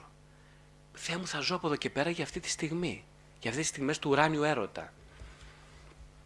Τότε ήταν που ακριβώς το εγώ για λίγο μες στο χάος του παρετήθηκε από την επιθυμία να κυριαρχεί το ίδιο στην ταυτότητα. Και τότε ακριβώς έρχεται η επιθυμία του ασυνείδητο Θεός, καταλαμβάνουν λίγο χώρο τόσο όσο το εγώ θέλει να δώσει. Και η ζωή φωτίζεται, λες και έπεσε άπλετο φως. Έπεσε μια σταγόνα φωτάκι, προσέξτε τώρα. Μια σταγόνα. Και εμείς νομίζουμε ότι είναι άπλετο το φως. Αυτό λοιπόν γίνεται όταν ο άνθρωπος χάνει και αποτυχαίνει. Γι' αυτό μια βασική συνταγή ζωτικής υγείας είναι η αποτυχία, να αποτυχαίνεται. Δηλαδή δεν ξέρω. Ξέρω εσεί το όλοι πετυχημένοι, κανένας δεν έχει αποτύχει στη ζωή του ποτέ. Εγώ φυσικά επειδή είμαι πάρα πολύ αποτυχημένο και έχω αποτύχει άπειρες φορές, μπορώ και μιλάω γι' αυτό. Ε, γιατί είχα μια, μια συνάντηση, πολλές συναντήσεις με την αποτυχία που με βοήθησαν. Γι' αυτό ακριβώς μπορώ να ξέρω την αξία της αποτυχίας. Οπότε στην πραγματικότητα, αν ήμασταν λίγο σοφοί, αν είχαμε λίγη αυτογνωσία, θα λέγαμε στα παιδιά μας και θα το εννοούσαμε, σε παρακαλώ, φρόντισε να αποτύχεις τη ζωή σου. Η επιθυμία είναι να αποτύχεις. Και να αποτυχαίνει συνέχεια. Ε, είμαι και εγώ, ξέρετε, γονιός και δεν τολμώ να πω αυτή τη φράση, γιατί θα, με, θα μου φορέσουν και ζουλομανδία. Αλλά και το εγώ, το ειδικό μου εγώ, θα μου φορέσει ζουλομανδία. Θα με κλείσει στο ψυχιατρίο. Εμένα, εγώ θα κλείσω τον εαυτό μου στο ψυχιατρίο. Οπότε για να μην το κάνω αυτό, δεν, θα τα λέω σε εσάς, τώρα να μην ακουστούν, ξέρετε. Εδώ θα τα πούμε, εντάξει, μην τα παρακάτω. Είναι επικίνδυνα πράγματα, γι' αυτό σας λέω. Εγώ δεν σας λέω ψέματα, σας λέω την αλήθεια, αλλά δεν τολμώ να την πω. το, ναι, γελάτε. Εγώ το εννοώ αυτό που σας λέω, δεν τολμώ να την πω. Τα λέω εκεί σε κάτι θεραπευόμενους που μπορούν, λέω, σαν και εμένα και γίνει, μπορούν να ακούσουν τέλος πάντων. Α, πού να τα πω τώρα, θα πω στη γυναίκα μου, το πω στο παιδί μου. Θα με πετάξουν έξω. Εδώ η κόρη μου θα σου το πω άλλη φορά αυτή. Ένα επεισόδιο που έγινε τελευταία με την κόρη μου. Λοιπόν, με το κινητό της κάτι. Με έβγαλε τρελό για δέσιμο. ε, θα το πω, θα το πω γιατί θα ταιριάξει ένα σημείο πολύ αργότερα. Λοιπόν, ε, ναι. Όταν το εγώ λοιπόν αδυνατίζει, όταν βάλετε τα μικραίνει, εμφανίζεται η νύχωση επιθυμία. Αυτό γίνεται. Ε,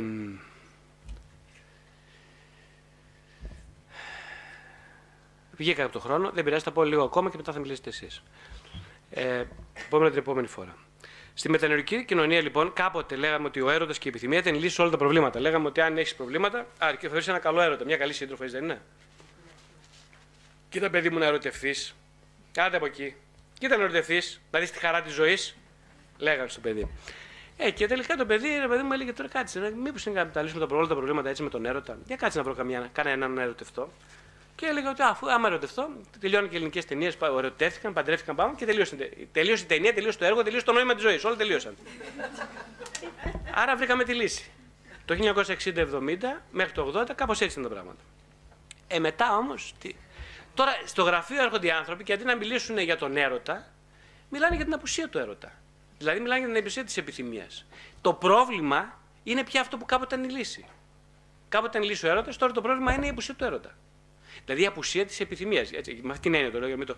Η οποία έχει εκφράσει, όπως σας είπα, και ερωτικ... έχει ερωτικές διαστάσεις. Δηλαδή δεν μου σηκώνεται, δεν μου κάνει. Δεν... Αυτά όλα είναι έλλειψη ερωτικής επιθυμ... Ε, ε, επιθυμίας. Δεν είναι έλλειψη σεξουαλικής ε, μηχανικής. Οπότε, ένα βασικό συμπέρασμα είναι ότι η επιθυμία σήμερα βρίσκεται σε μαρασμό. Δεν συζητάμε για τα βάσιμα του έρωτα, αλλά για την έλλειψη της επιθυμίας.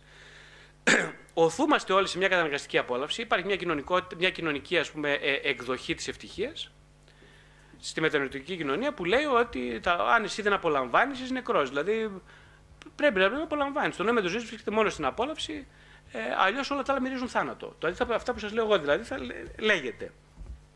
Η ευχαρίστηση του αντικειμένου που καθιστά τη χαρά της συνάντησης με τον άλλον. Αυτό είναι το μότο, το σημερινό.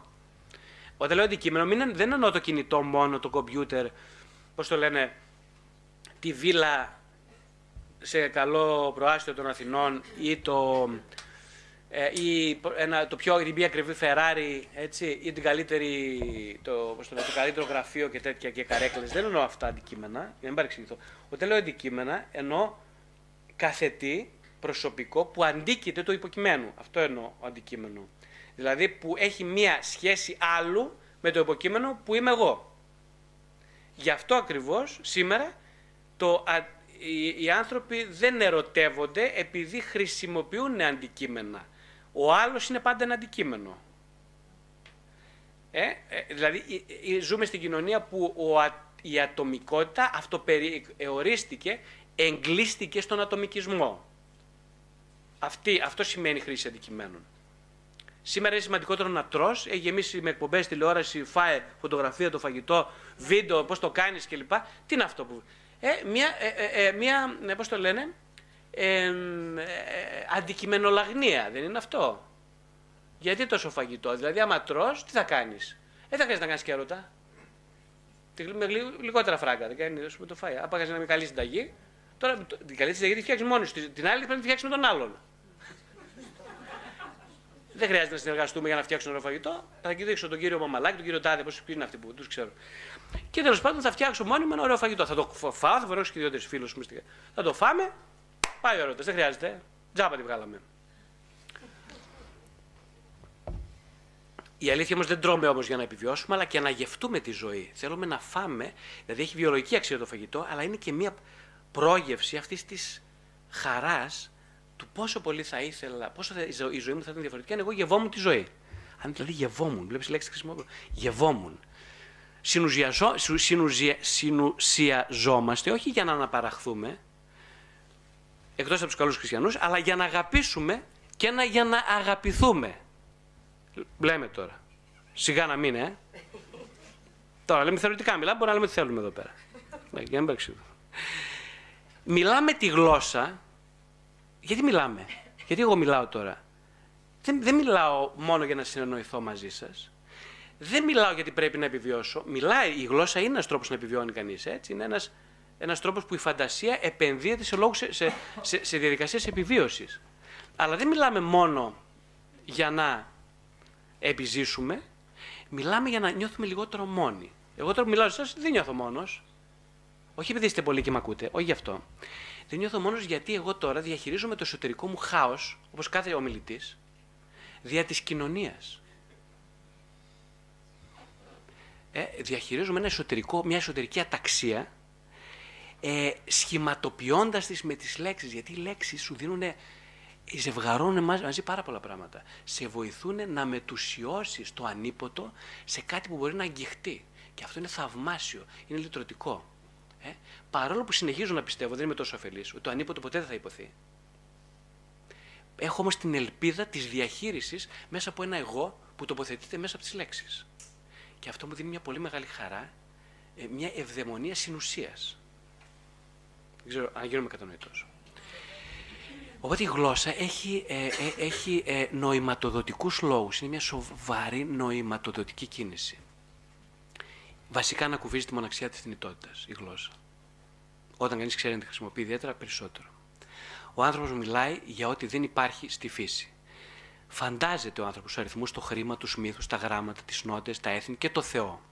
Δεν εννοώ ότι ο Θεός δεν υπάρχει, εννοώ ότι είναι περισσότερο σημαντικό για τον άνθρωπο να μπει σε μια φαντασιακή σχέση και, και αυτή η σχέση να γίνει περισσότερο πραγματική ως συμβολική, παρά αν υπάρχει όχι Θεός. Είναι μια ανοησία αυτή η ερώτηση. Με, μεγάλη ανοησία όμως, συγχωρέστε με. Μεγάλη ανοησία. Η λέξη, το ερώτημα, τάχα ερώτημα, υπάρχει ή δεν υπάρχει Θεός. Μα δεν σε ενδιαφέρει κανέναν αν υπάρχει Θεός. Υπάρχει, μια, υπάρχει το φαντασιακό, υπάρχει το ασυνείδητο, υπάρχει επιθυμία, υπάρχουν. Μην μου πεις ότι δεν υπάρχουν. Το λες, εκούνα το κεφάλι σου να δεις τι υπάρχει μέσα τότε.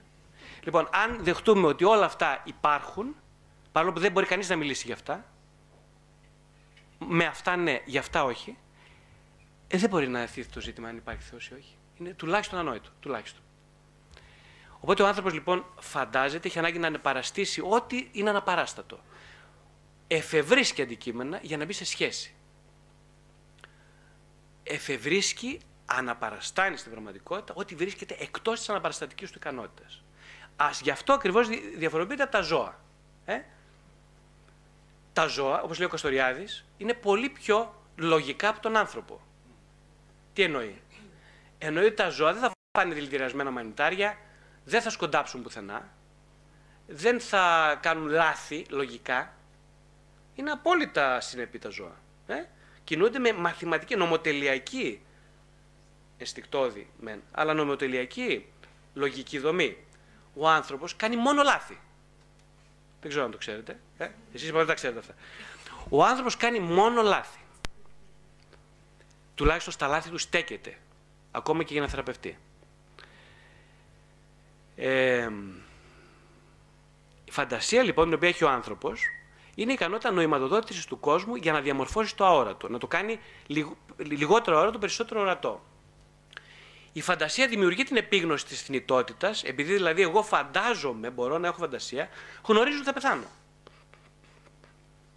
Κανένας άλλος δεν το γνωρίζει εκτός τον άνθρωπο. Γνωρίζω ότι θα πεθάνω. Άσχετα αν δεν το σκέφτομαι, άσχετα αν κάνω οτιδήποτε για να αποθήσω την επίγνωση της θνητότητας, όλοι όσοι είμαστε εδώ μέσα ξέρουμε ότι κάποτε θα πεθάνουμε. Σωστά; Δεν υπάρχει ούτε ένας που το ξέρει. Σωστά; Ωραία. Αλλά υπάρχει και ένα ευεργέτημα. Η επίγνωση της νητότητας δημιουργεί φαντασία και την αναγεννά. Ακριβώς επειδή ο άνθρωπος έχει επίγνωση της νητότητάς του, έχει την αναγεννητική δύναμη να ζήσει και θα ζήσει μόνο μέσα στι φαντασίε. Αναπαριστώντας δηλαδή το αόρατο και κάνοντάς το ορατό. Ε, αυτό το είπαμε. Η φαντασία λοιπόν δημιουργεί το όρατο για να νοηματοδοτήσει μέσω αυτού το ορατό. Ε, την επόμενη φορά θα κάνουμε μια ιστορική αναδρομή στην εικονικότητα και πώς η εικονικότητα συνδέεται με την έλλειψη επιθυμίας.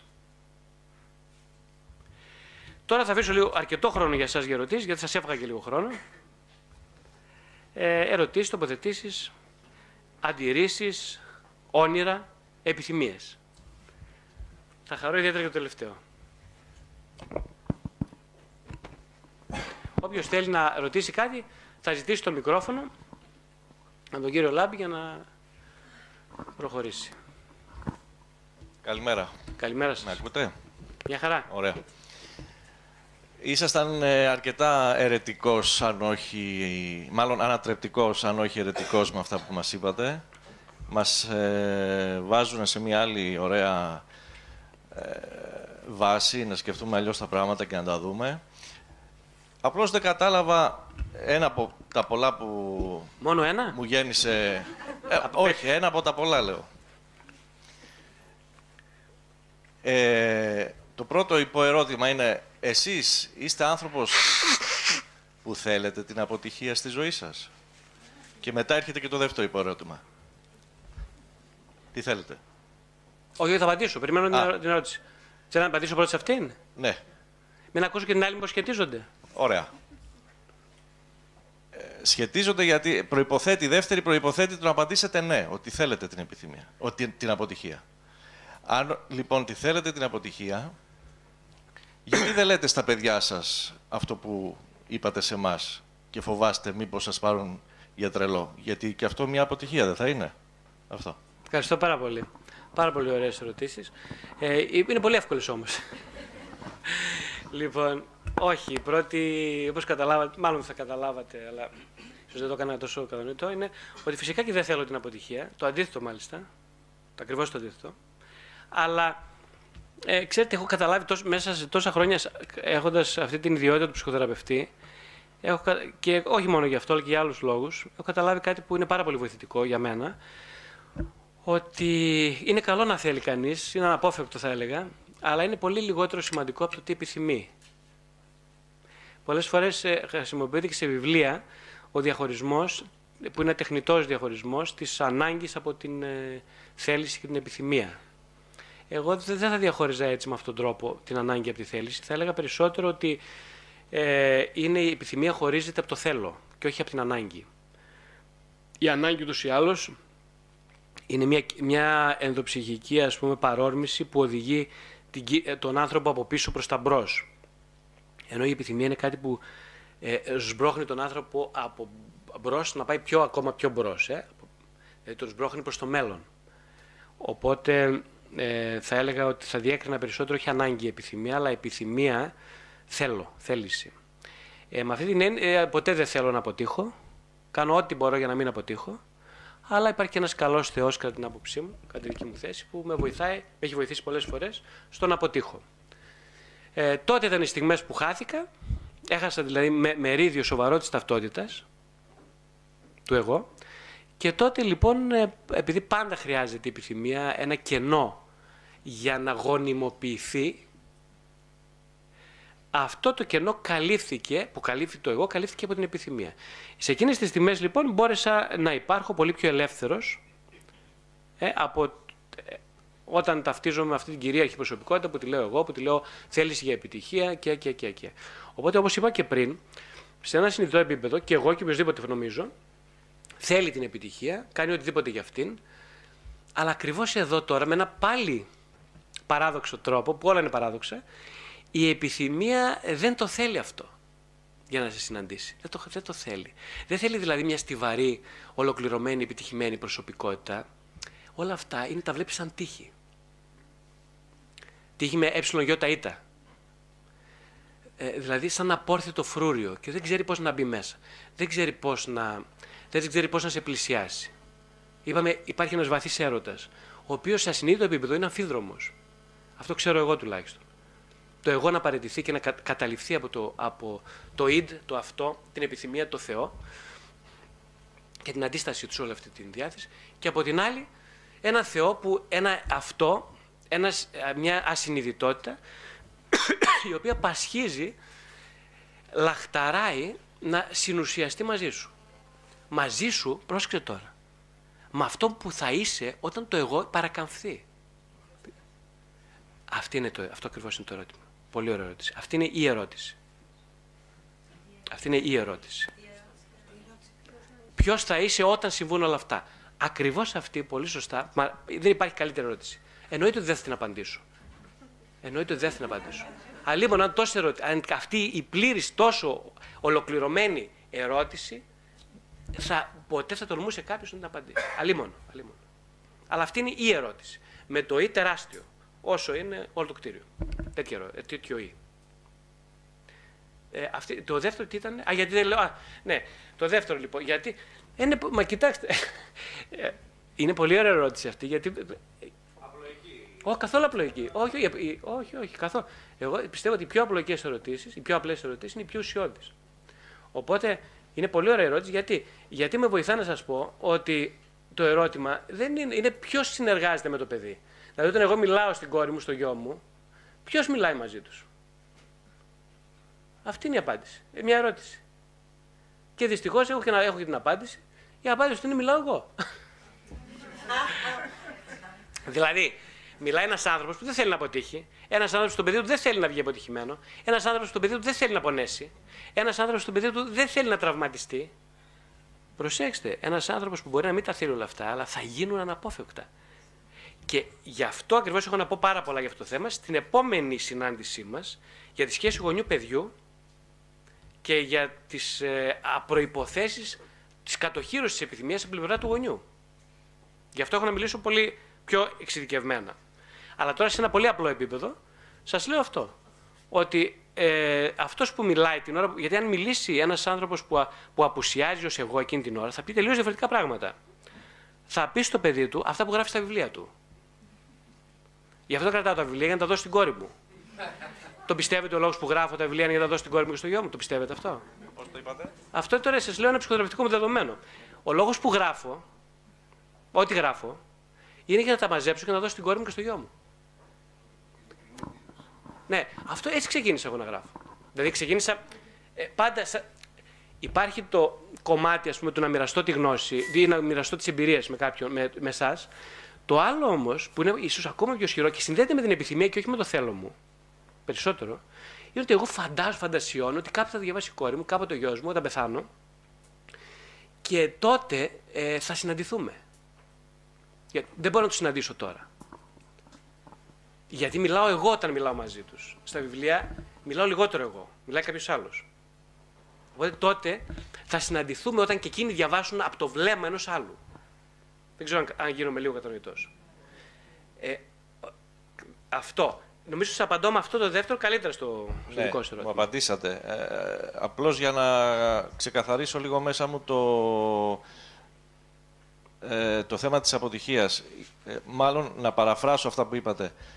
Ε, ενώ δεν θέλουμε να αποτύχουμε, κρίνουμε από την πείρα μας ότι μας κάνει καλό. Αυτό θέλατε να πείτε. Πολύ σωστά. Αυτό που σας είπα και πριν και το λένε και άλλοι ομιλητές και το λένε γιατί το ξέρουν οι άνθρωποι πολύ καλά, με εμπειρία, με παραδείγματα, ότι το πιο χρήσιμο στον άνθρωπο είναι η αποτυχία. Η αποτυχία η οποία δεν είναι θελημένη, δεν είναι συνειδητή, δηλαδή ότι κανείς δεν θέλει να πετύχει. Αλλά εδώ είναι το δίλημα. Αυτό που είπαμε για τον Αδάμ, θυμάστε τι είπαμε για τον Αδάμ ότι ρε παιδί μου υπάρχει το ειδητότητα. Μια θέλω να αποτύχω, το χρειάζομαι να αποτύχω, το χρειάζομαι, το έχω, ε, θέλω να συναντηθώ με κάποιον αληθινό. Και έτσι πρέπει να αποτύχω για να συναντηθούμε μαζί. Και το άλλο είναι ότι, όχι, δεν θα αποτύχω. Γιατί αν αποτύχω, δεν είμαι τίποτα. Δεν είμαι, είμαι κανένας. Είμαι... Δεν υπάρχω. Ω εγώ δεν υπάρχω. Αλλά ως τι υπάρχω είναι το ερώτημα που έθεσε εδώ η κυρία. Ω τι υπάρχω. Ναι, ένα-ένα όμως, ο με μικρόφωνο. Ναι, ναι. ναι καλημέρα σας καταρχήν. Καλημέρα. Ευχαριστούμε για την ωφέλιμη ομιλία. Ε, ήθελα να ρωτήσω για το κενό που είπατε πριν, ότι μπορεί να βρεθείτε σε ένα κενό το οποίο είναι γόνιμο. Ε, αν κάποιος βρεθεί σε αυτό το κενό, ε, δεν υπάρχει περίπτωση να πέσει ή να γυρίσει πίσω. Πώς θα σταθεροποιηθεί, ας το πούμε, για να μείνει σε αυτό το γόνιμο κενό και να κάνει ένα βήμα μπροστά; Σαν πρώτη ερώτηση και μετά θα σας ρωτήσω κάτι άλλο. Αν επιτρέπετε. Ε, ναι, βέβαια. Μα ακριβώς είναι, αυτό είναι το δίλημα που παίζεται μέσα στο εγώ. Ακριβώς αυτό που το θέσετε πολύ ωραία. Το δίλημα είναι αυτό.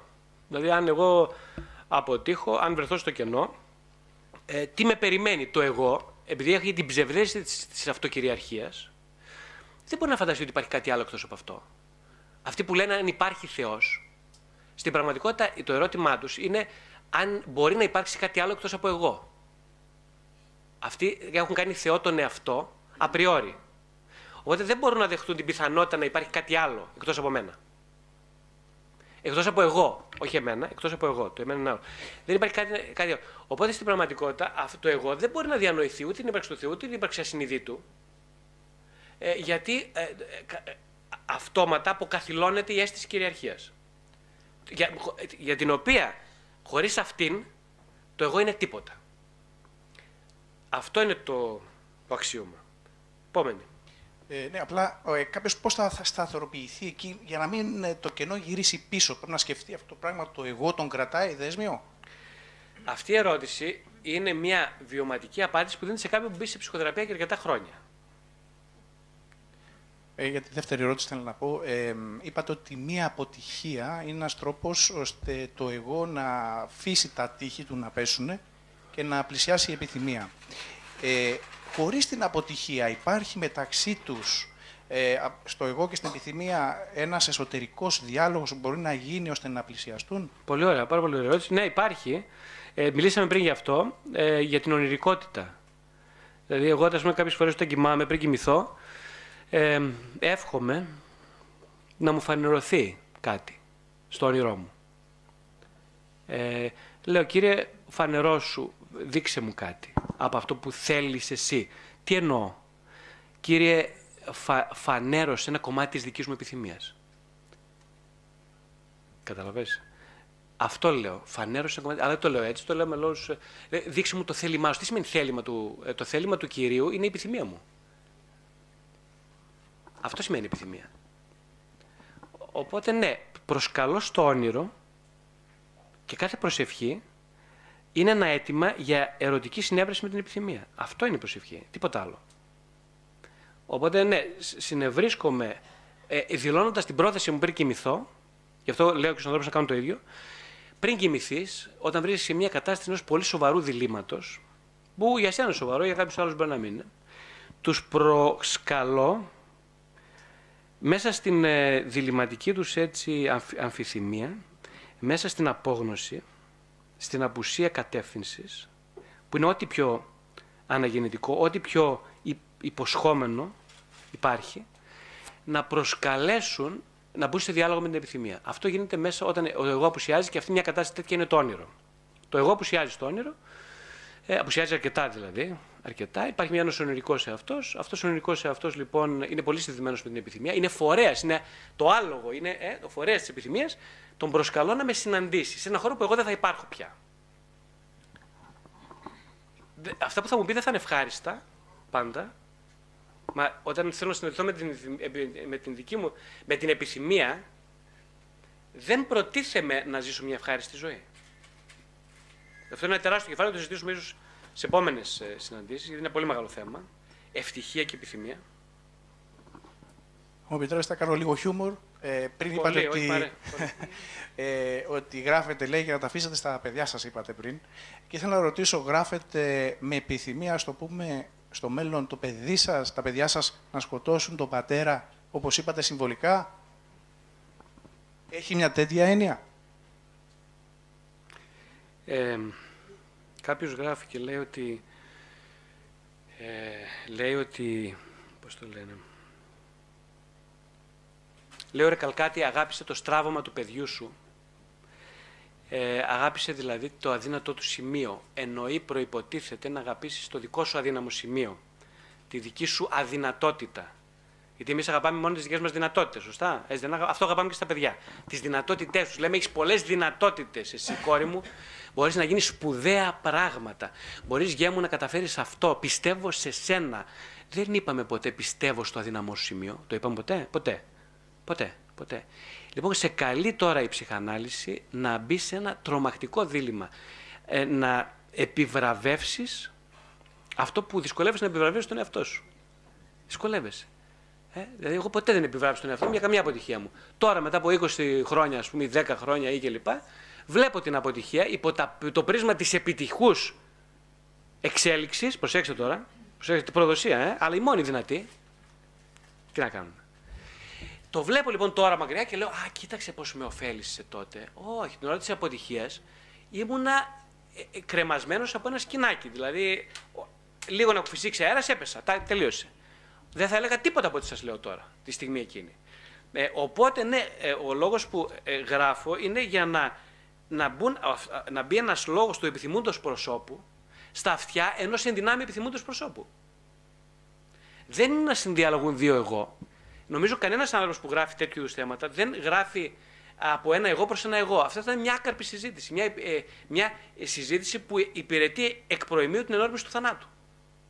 Δύο εγώ δεν μπορούν να συνομιλήσουν για τίποτα ουσιαστικό. Για τίποτα σοβαρό. Τα βαριέμαι φοβερά και τα δύο. Και το δικό μου και το άλλο. Δεν ξέρω αν καταλαβαίνετε δεν μπορεί να συνουσιαστούν δύο εγώ. Γιατί ακριβώς όπως είπαμε και πριν το, στο αξίωμα, δύο εγώ είναι απόντα ω την επιθυμία. Δεν υπάρχουν, δεν υπάρχουν ως προς την επιθυμία. Δεν υπάρχουν. Εδώ τώρα μαζί σας μιλάει ένας, ένα πρόσωπο που θέλει να τίνει το χέρι του στον επιθυμούντα, στον επιθυμούντα ομιλούντα. Αυτό γίνεται εδώ πέρα. Δεν μιλάει ένα εγώ προς κάποιον άλλο εγώ. Αν το κάνω αυτό, έχει αποτύχει. Θα ήταν τελείως ανιαρή η συζήτησή μας σήμερα.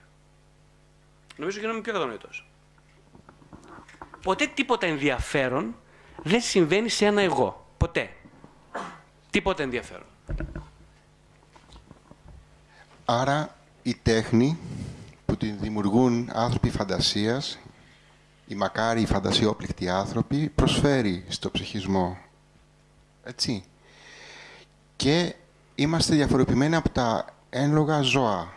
Πείτε μου τώρα, γιατί αυτά τα λογικά ζώα είναι αιμομιμικτικά και εμείς δεν είμαστε. Συγγνώμη, τα λογικά ζώα είναι; Τα λογικά ζώα είναι αιμομιληχτικά στην πράξη τους και εμείς δεν είμαστε. Τι θα μας διαφοροποιήσει; Το, κοινο, το κοινωνικό στάτους με τους κανόνες που έρχεται περιβαντολογικά, αφόσον βγούμε από αυτό το ειδipόδιο ή επειδή είναι κάτι από μέσα μας που γεννά αυτή την ε, σταθερά να επιβιώσουμε; Ευχαριστώ πολύ για την ερώτηση. Δεν θα απαντήσω. Ο λόγος είναι ότι αυτή η ερώτηση θα αναλυθεί πάρα πολύ στην επόμενη ε, ομιλία. Ακριβώς αυτή η ερώτηση. Ε, δεν θέλω να ναι. Τι θα συμβεί αν αγαπήσουμε την αδυναμία του παιδιού μας. Ε, υπάρχει, είναι πολύ επικίνδυνο αυτό, φοβερά. Γιατί αμέσως μπαίνουμε στη διαδικασία να αγαπήσουμε τη δική μας. Αυτό; Είναι ο κίνδυνος της επιθυμίας. Αυτός είναι ο κίνδυνος. Ο ίστατος κίνδυνος της επιθυμίας είναι το γεγονός της αγάπης. Ε, Επίσης είναι μια ολοκληρωμή αυτό το θέμα. Δηλαδή θέλω να πω πιο απλά, πώς θα τα πει κανείς αυτά, χρειάζονται πολλές λέξεις, πώς θα τα πει με τρεις λέξεις, ας πούμε. Ε, αυτό είναι το ζήτημα. Ότι το, το, πίσω από την επιθυμία κρύβεται το ενδεχόμενο, γιατί ένα είναι το αντικείμενο της επιθυμίας, είναι το πλήρωμα της αγαπητικής συνύπαρξης. Και αυτό είναι το πιο επικίνδυνο από όλα. Γιατί ένα εγώ, όπως είπαμε, δεν είναι σε θέση ούτε να αγαπήσει, ούτε έχει σαν στόχο τους την αγάπη. Μπορεί να λένε τα βιβλία και να λέω και εγώ, να λέτε κι εσείς ότι θέλω να αγαπήσω τη γυναίκα μου, σε ένα συνειδητό επίπεδο, αλλά σημαίνει ακριβώς το αντίθετο σε επίπεδο επιθυμίας. Θα της κόψω το κεφάλι, τα πόδια και τα χέρια, αν διανοηθώ ότι αυτή η αγάπη θα καταπατήσει το θέλω μου. Δεν ξέρω αν καταλαβαίνεις τι λέω.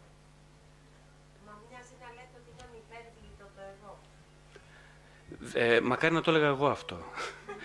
Θα ήταν πάρα πολύ ευχάριστο, να το λέω μόνο εγώ. Ε, θέλω να πω πιο απλά ότι αυτό που είπαμε και πριν. Ναι, όχι. Δεν... Ε, ναι, εκείνο που βλέπω εγώ με βάση την εμπειρία μου είναι ότι ναι, αυτή, αυτή, ισχύει σε τεράστιο βαθμό αυτό που λέτε, όχι όμως ότι είναι ανυπέρβλητο, ε; Με την έννοια ότι βεβαίως και όλα, είναι, όλα μπορούν να, να, να, να ξεκινήσουν από την αρχή, αλλά πρέπει να έχω επίγνωση των εμποδίων αυτής της έναρξης. Δηλαδή το να ζει είναι αυτό που λένε οι γέροντες, βάζει αρχή. Λένε βάζει κάθε μέρα αρχή. Δεν σημαίνει βάζει κάθε μέρα αρχή, όπως καταλαβαίνω εγώ. Κάθε μέρα αρχή σημαίνει κάθε μέρα να έχεις επίγνωση της απόστασης που χωρίζει το προσωπικό σου σκοτάδι από το φως. Ε, πόσο εύκολο να το κάνεις αυτό, για πες μου τώρα εσύ. Πόσο εύκολο είναι; Ακριβώς το ίδιο είναι. Μα τίποτα δεν είναι ακατόρθωτο, αλλά όταν μιλάμε. Ε, κοιτάξτε, εγώ συχαίνομαι και τα. Αυτά που λένε όλα αυτοί positive psychology και αυτά τα συχαίνομαι, τα θεωρώ ε, ελεηνά και ανυπόστατα για έναν απλό λόγο. Γιατί όλες αυτές οι καταστάσεις διαιωνίζουν μια τάχασμου τάχασμα, ας πούμε, ε, πώς το λένε, αισιοδοξία, μια ευδαιμονιστική αντίληψη, η οποία είναι πάρα πολύ συμβατή με αυτό το κλίμα της μετανεωτερικότητας, γιατί εκεί κινείται, σε μια επιφάνεια κινείται όλο αυτό το κλίμα. Και το συχαίνομαι και το βρίσκω κάτι πολύ κακό, γιατί δημιουργεί, τις, δημιουργεί την ψευδέστηση ότι αν εγώ είμαι αισιόδοξος, τότε τα πράγματα θα πάνε καλά. Ε, όχι λοιπόν, δεν θα πάνε καλά. Επειδή εγώ είμαι αισιόδοξος. Δεν θα πάνε καλά, όχι. όχι. Δεν λέει, αν έχεις όμως βαθιά επίγνωση της απεσιοδοξίας σου, σου εγγυώμαι τα πράγματα θα πάνε πολύ καλά. Δηλαδή, αν έχεις επίγνωση γενικά των αμφιθυμικών πόλων που κυριαρχούν μέσα σου, τα πράγματα θα πάνε πάρα πολύ καλά. Ε, ναι, με πρώτο εκεί και μετά στο γύρο. Ε, καλημέρα. Ε, είμαι ο Νίκος ε, και λέω το όνομά μου γιατί σκοπεύω να μιλήσω λίγο προσωπικά. Ε, είμαι σε φάση χωρισμού από τη γυναίκα μου. Ε, σας είχα δει και σε μια ομιλία την Κυριακή, δεν ξέρω αν με θυμάστε. Ε, Κυριακή. Ναι, ναι, ναι. ναι. Ε, την Παρασκευή βρέθηκα να πέφτω από ένα ύψος, έχασα δηλαδή τα πόδια κάτω, τα, τη γη κάτω τα πόδια μου και ευτυχώς ε, δεν τραυματίστηκα σοβαρά. Ε, και το, το βράδυ όταν σας άκουσα ε, σε ένα βιντεάκι YouTube για την επιθυμία, ε, δεν, δεν μπορούσα να σταματήσω να σας ακούω. Δηλαδή, σας άκουγα μέχρι τις 3 ώρα τα μεσάνυχτα. Και μετά σας ξαναείδα το πρωί. Ε, μετά το, την ομιλία, ε, έμαθα ότι οι γονείς μου τρακάρανε. Ε, ευτυχώς όχι σοβαρά, δεν, δεν χτυπήσανε. Ε, ήθελα να ρωτήσω αυτό, γιατί ε, ήταν όντως για μένα καταποντισμός του εγώ αυτή η περίοδος και ε, αυτό έχει να κάνει με την επιθυμία, αυτός ο, ο συγκλονισμός που σε τραβάει προς μια κατεύθυνση. Και μετά η ενοχή, γιατί εγώ την ίδια μέρα που οι γονείς μου τρακάρανε, αισθανόμουν ένοχος γιατί δεν ανησυχήσα και πολύ ε, και γελούσα με τους φίλους μου λέγοντας αστεία. Ενώ οι αδερφές μου τρέξανε στη, στη Λάρισα, ε, μήπως έγινε κάτι κακό. Αυτό. Ευχαριστούμε πάρα πολύ καταρχάς για την αυτή τόσο έτσι δύσκολη κατάθεση. Ε, εντάξει, δεν θα σχολιάσω τίποτα άλλο, γιατί όταν είναι ψυχοθεραπευτικά ζητήματα, μια προσωπική δουλειάς δικής σας, οπότε δεν θα σχολιάσω τα υπόλοιπα. Ε, το μόνο που θα σχολιάσω είναι ότι κάνετε μια ακριβώς δήλωση του τι σας κινητοποιεί και καθίσετε μέχρι τρεις τα μεσάνυχτα να ακούσετε και μετά το πρωί πάλι ακούσατε. Δηλαδή, αυτό για μένα είναι σημαντική κατάθεση που λέει, δεν λέει ότι εγώ είμαι κάτι σπουδαίο ή λέω κάτι σπουδαίο. Λέει απλά ότι εσείς αρχίζετε για κάποιους λόγους που φυσικά δεν τους γνωρίζω να συνδέεστε με αυτή την επιθυμία με το ε κεφαλαίο. Και ψάχνετε να βρείτε ενάυσματα για να συνδεθείτε μαζί της. Εκτός από τα όνειρα λοιπόν είναι και οι ομιλίες τέτοια ενάυσματα. Κανένα άλλο ρόλο δεν υπηρετούν οι ομιλίες. Κανέναν άλλο. Δεν έχουν καμία θεραπευτική αξία. Καμία. Άλλο η θεραπεία, άλλο οι ομιλίε. Δεν έχει καμία σχέση. Στις ομιλίες δεν μπαίνει σε σχέση με τον ε, ομιλητή. Δεν μπαίνει σε σχέση ούτε καν με το αντικείμενο. Απλά προετοιμα... λιένεται το έδαφος για μια βαθύτερη συνάντηση με την επιθυμία. Ο στόχος της ψυχοθεραπείας είναι ακριβώς αυτή η συνάντηση με την επιθυμία. Δεν, ε, δεν υπάρχει κάτι άλλο για την ψυχοθεραπεία. Δηλαδή όλη, όλη η ζωή και, και η ψυχοθεραπεία εξειδικευμένα είναι μια συνάντηση, είναι μια ε, ε, λίανση του εδάφους για να μπει το άνθρωπο σε μια ερωτική σχέση με την επιθυμία. Οπότε αυτό ήθελα να αναφέρω μόνο για σας.